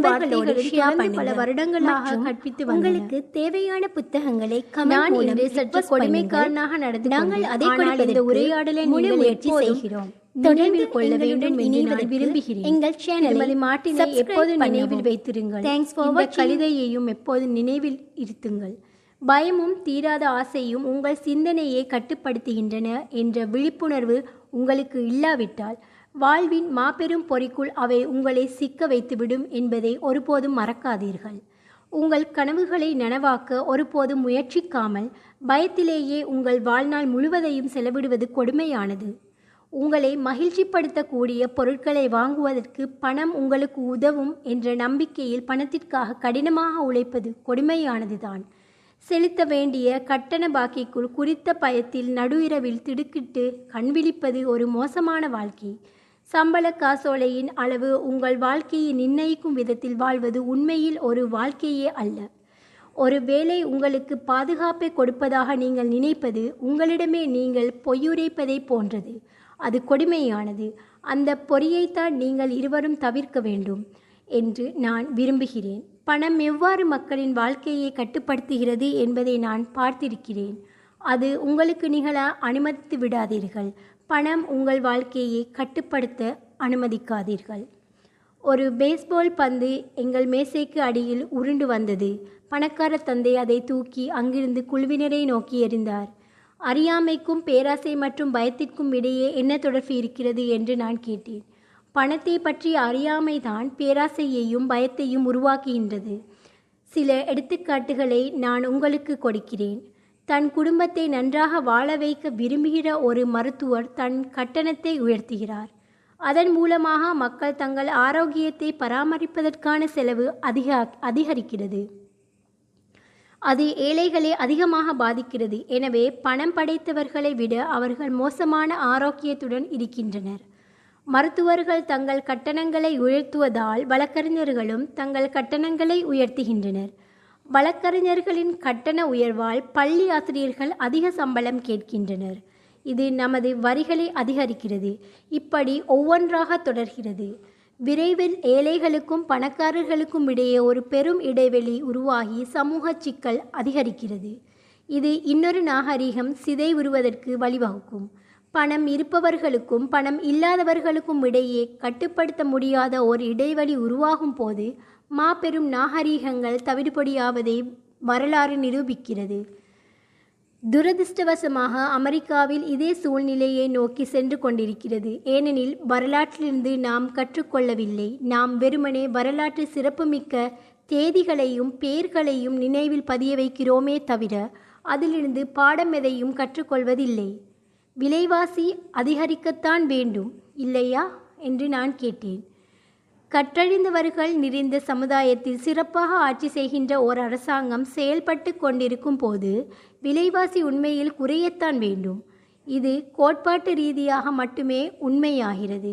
விலைவாசி உயர்வதற்கு காரணம் அறியாமையால் விளைகிற பயமும் பேராசையும் தான். பணத்தை பற்றி பள்ளிகள் மக்களுக்கு கற்றுக் கொடுத்தால் விலைவாசி குறையும். ஆனால் பணத்தின் சக்தியை திறம்பட பயன்படுத்துவதற்கு கற்றுக் கொடுப்பதற்கும் பதிலாக பணத்திற்காக வேலை செய்வது எப்படி என்பதை மட்டுமே பள்ளிகள் மக்களுக்கு கற்றுக் கொடுக்கின்றன. ஆனால் நிதி நிர்வாகத்தை கற்றுக் கொடுக்கும் கல்லூரிகள் இருக்கின்றன அல்லவா? நான் நிர்வாகவியல் முதுகலை பட்டம் பெற வேண்டும் என்று நீங்கள் என்னை ஊக்குவித்தீர்கள் இல்லையா? என்று மைக் கேட்டான். ஆமாம் ஆனால் இந்த வணிகக் கல்லூரிகளும் மக்கள் நவநாகரிகமான கணக்காளர்களாக உருவாவதற்கு மட்டுமே பயிற்சி அளிக்கின்றன. இக்கல்லூரிகளிலிருந்து பட்டம் பெற்று வெளிவரும் மக்கள் செய்வதெல்லாம் வெறுமனே விற்பனை எண்ணிக்கையை ஆய்வு செய்வதும் ஊழியர்களை வேலையை விட்டு நீக்குவதும் வியாபாரத்தை கொள்வதும் தான். நானும் இப்படிப்பட்டவர்களை வேலைக்கு நியமிப்பதால் எனக்கு இவ்விஷயம் நன்றாகவே தெரியும். செலவை குறைப்பதை பற்றியும் விலைகளை அதிகரிப்பதை பற்றியும் மட்டுமே அவர்கள் சிந்திக்கின்றனர். இது அதிக பிரச்சினைகளை தான் உருவாக்குகிறது. விற்பனை எண்ணிக்கையை ஆய்வு செய்வது முக்கியம். அதிகமான மக்களுக்கு இது பற்றிய அறிவு இருந்தால் நல்லதுதான். ஆனால் இது மட்டுமே வியாபாரம் அல்ல என்று பணக்கார தந்தை கோபமாக கூறினார். அப்படி என்றால் ஏதேனும் விடை இருக்கிறதா? என்று மைக் கேட்டான். ஆமாம் சிந்திப்பதற்கு உன்னுடைய உணர்ச்சிகளை பயன்படுத்து. உணர்ச்சி வசப்பட்டு சிந்திக்காதே. சம்பளமின்றி வேலை பார்ப்பதற்கு ஒப்புக்கொண்டதன் மூலம் உங்கள் உணர்ச்சிகளை நீங்கள் கட்டுப்படுத்திய போது நம்பிக்கை கீற்று எனக்கு தென்பட்டது. அதிக பணம் கொடுப்பதாக நான் உங்களுக்கு ஆசை காட்டிய போதும் நீங்கள் உங்கள் உணர்ச்சிகளை கட்டுப்படுத்திய போது நீங்கள் உணர்ச்சி வசப்படாமல் சிந்திக்க கற்றுக்கொண்டிருந்தீர்கள். அதுதான் நீங்கள் எடுத்து வைக்க வேண்டிய முதல் அடி. இந்த அடி ஏன் அவ்வளவு முக்கியம் என்று நான் கேட்டேன். இதற்கான காரணத்தை கண்டுபிடிப்பது உங்கள் பொறுப்பு. நீங்கள் கற்றுக்கொள்ள விரும்பினால் கிட்டத்தட்ட எல்லோரும் புறக்கணிக்கின்ற முட்செடிகள் நிறைந்த ஓரிடத்திற்கு நான் உங்களை அழைத்துச் செல்கிறேன். நீங்கள் என்னுடன் வந்தால் பணத்திற்காக வேலை செய்யும் யோசனையை கைவிட்டுவிட்டு பணம் உங்களுக்காக வேலை செய்வதை கற்று கொள்வீர்கள் இப்படி இங்கு அப்படிப்பட்ட ஓரிடம் இருக்கிறதா என்று நான் கேட்டேன். ஆமாம் முச்செடிகள் நிறைந்த அந்த வெளிதான் நமது பயமும் பேராசையும். நமது எண்ணங்களை தேர்ந்தெடுப்பதன் மூலம் பயத்தையும் பலவீனத்தையும் தேவையையும் எதிர்கொள்வதுதான் அதிலிருந்து விடுபடுவதற்கான ஒரே வழி என்று பணக்கார தந்தை கூறினார். எங்கள் எண்ணங்களை தேர்ந்தெடுப்பதா? அப்படி என்றால் என்ன? என்று மைக் குழப்பத்துடன் கேட்டான். ஆமாம் நமது உணர்ச்சிகளுக்கு செயல்விடை அளிப்பதற்கு பதிலாக நாம் என்ன சிந்திக்கிறோம் என்பதை தேர்ந்தெடுப்பதுதான் அது. செலவுக்கு பணம் இல்லாமல் போவது உனக்கு அச்சத்தை ஏற்படுத்துவதால் காலையில் எழுந்து வேலைக்கு செல்வதற்கு பதிலாக கடினமாக உழைப்பதுதான் இப்பிரச்சினைக்கான தீர்வா என்று உன்னிடம் நீயே கேட்டுக்கொள். அறிவு ரீதியாக சிந்திப்பதற்கு பெரும்பாலான மக்கள் மிகவும் பயப்படுகின்றனர். மாறாக தங்களுக்கு பிடிக்காத ஒரு வேலையை நோக்கி அவர்கள் ஓடுகின்றனர். பயம்தான் இங்கு அவர்களை கட்டுப்படுத்துகிறது. உன் எண்ணங்களை தேர்ந்தெடுப்பது என்று இதைத்தான் நான் கூறுகிறேன். அதை நாங்கள் எவ்வாறு செய்வது என்று மைக் கேட்டான். அதைத்தான் நான் உங்களுக்கு கற்றுக் கொடுக்கப் போகிறேன். காலையில் எழுந்து அவசர அவசரமாக கொறித்துவிட்டு வேலைக்கு ஓடுவது போல் உணர்ச்சி வேகத்தில் நடந்து கொள்வதற்கு பதிலாக எண்ணங்களை தேர்ந்தெடுப்பதை பற்றி நான் உங்களுக்கு கற்றுக் கொடுக்கப் போகிறேன். நான் முன்பு கூறியது உனக்கு நினைவிருக்கிறதா? ஒரு வேலை என்பது ஒரு நீண்டகால பிரச்சினைக்கான ஒரு தற்காலிக தீர்வுதான். பெரும்பாலான மக்களின் மனத்தில் ஒரே ஒரு பிரச்சினை தான் இருக்கிறது. அது ஒரு குறுகிய கால பிரச்சினையும் கூட. மாத இறுதியில் செலுத்த வேண்டிய கட்டணங்கள் தான் அது. பணம் அல்லது பணத்தை பற்றிய பயமும் அறியாமையும் தான் அவர்களது வாழ்க்கையை கட்டுப்படுத்துகிறது. அவர்கள் தங்கள் பெற்றோர்கள் செய்ததை செய்கின்றனர். வேறு வழி ஏதேனும் இருக்கிறதா என்று தங்களை கேட்டுக்கொள்ள நேரம் எடுத்துக்கொள்ள கொள்ளாமல் அவர்கள் ஒவ்வொரு நாளும் காலையில் எழுந்து பணத்திற்காக வேலைக்கு செல்கின்றனர். இப்போது அவர்களது மூளைக்கு பதிலாக அவர்களது உணர்ச்சிகள் அவர்கள் அவர்களது சிந்தனையை கட்டுப்படுத்துகின்றது. மூளையால் கட்டுப்படுத்தப்படும் சிந்தனைக்கும் உணர்ச்சிகளால் கட்டுப்படுத்தப்படும் சிந்தனைக்கும் இடையே என்ன வேறுபாடு என்று உங்களால் கூற முடியுமா? என்று மைக் கேட்டான். நிச்சயமாக அதை நான் எல்லா நேரத்திலும் கேள்விப்படுகிறேன். எல்லோரும் வேலை பார்த்தாக வேண்டும். பணக்காரர்கள் அனைவரும் குறுக்கு புத்திக்காரர்கள். இன்னொரு வேலை எனக்கு கிடைக்கும். சம்பள உயர்வுக்கு நான் தகுதியானவன் தான். யாரும் என்னை வற்புறுத்த முடியாது. இது பாதுகாப்பான வேலையாக இருப்பதால் இது எனக்கு பிடித்திருக்கிறது போன்ற பல விமர்சனங்களை நான் அடிக்கடி செவிமடுக்கிறேன் உங்களுக்கு ஆனால் யாரும் இருந்தால் நான் இங்கு நண்பர்களோடு கண்டு கொள்ளாமல். இருக்கிறேனா?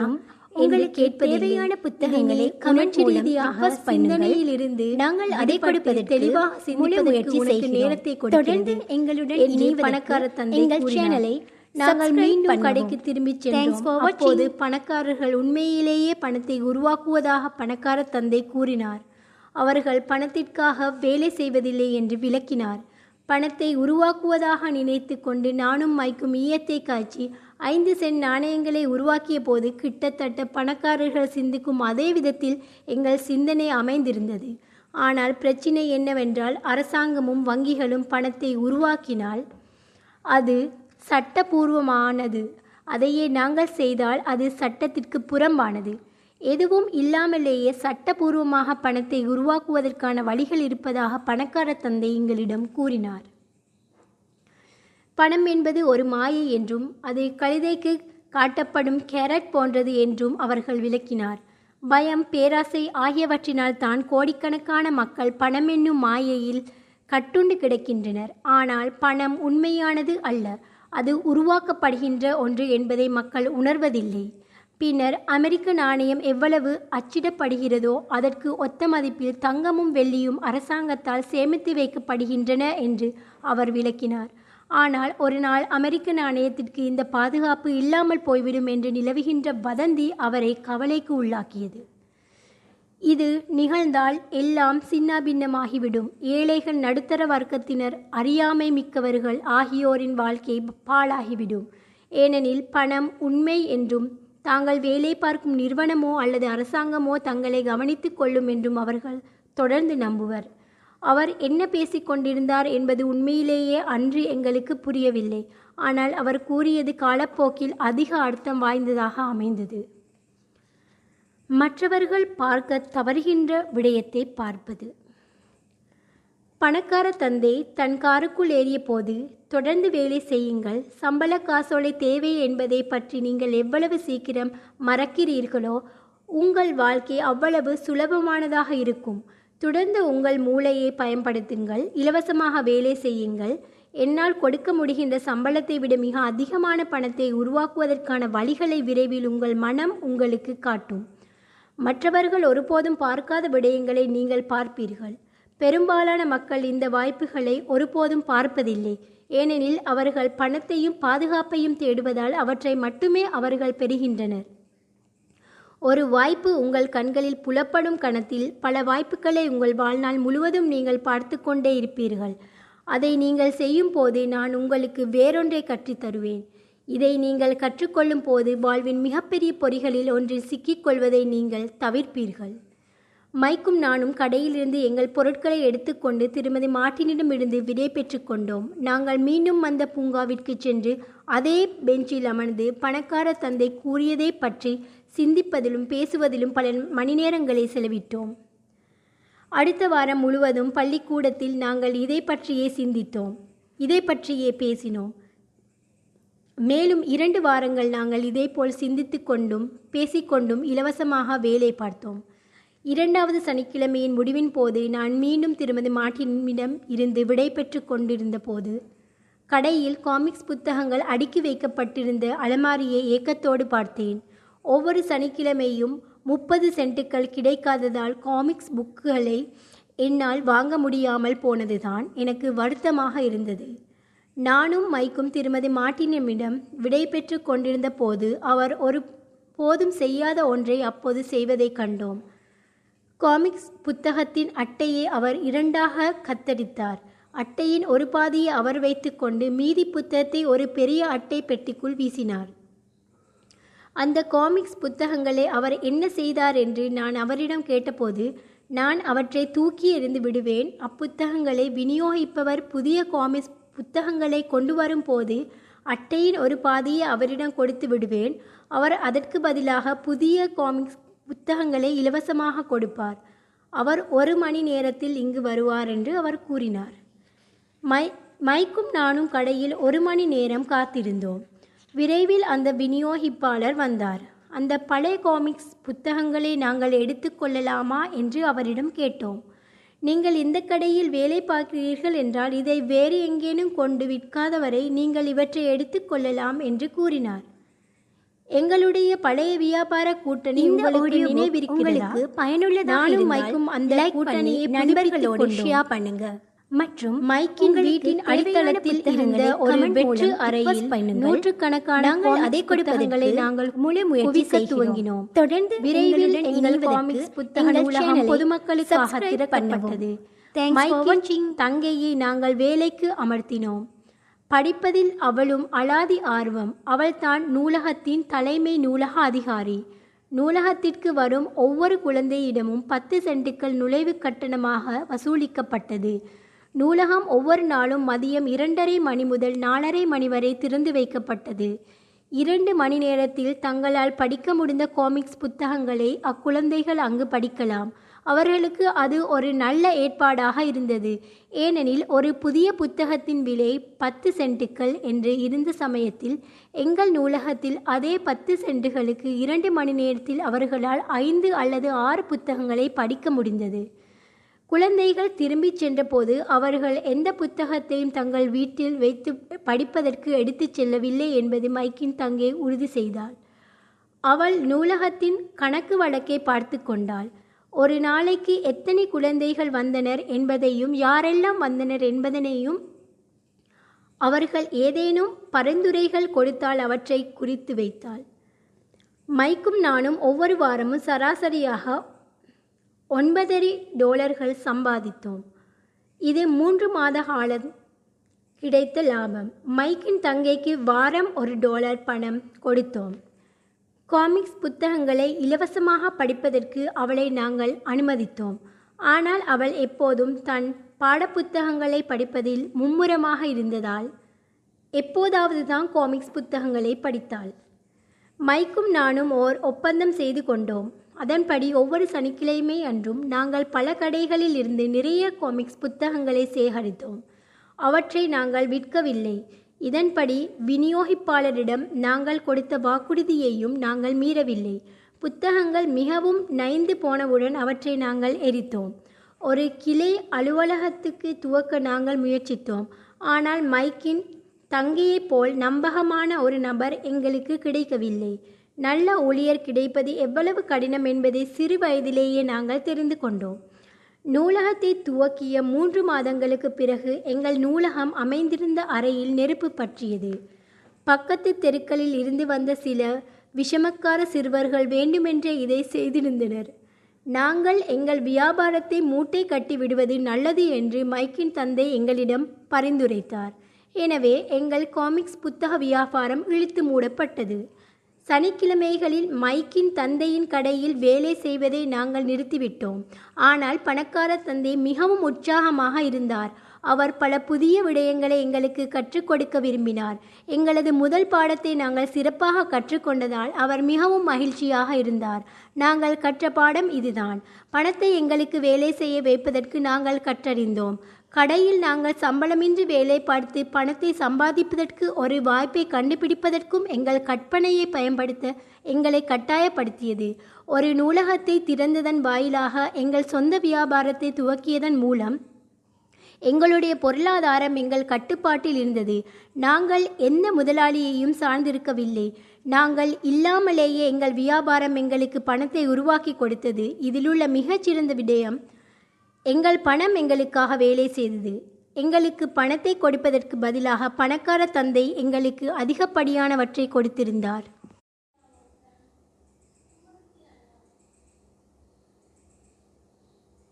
இந்த ஆடியோ புக் உங்களுக்கு பயனுள்ளதாக இருந்தால் லைக் பண்ணி நண்பர்களோடு ஷேர் பண்ணுங்க. மற்றும் உங்களுக்கு தேவையான புத்தகங்களை கமெண்ட் மூலம் ரிக்வஸ்ட் பண்ணுங்கள். நாங்கள் அதை கொடுப்பதற்கு முழு முயற்சி செய்கிறோம். தொடர்ந்து எங்களுடன் இணைவதற்கு எங்கள் சேனலை சப்ஸ்கிரைப் பண்ணவும். தேங்க்ஸ் ஃபார் வாட்சிங்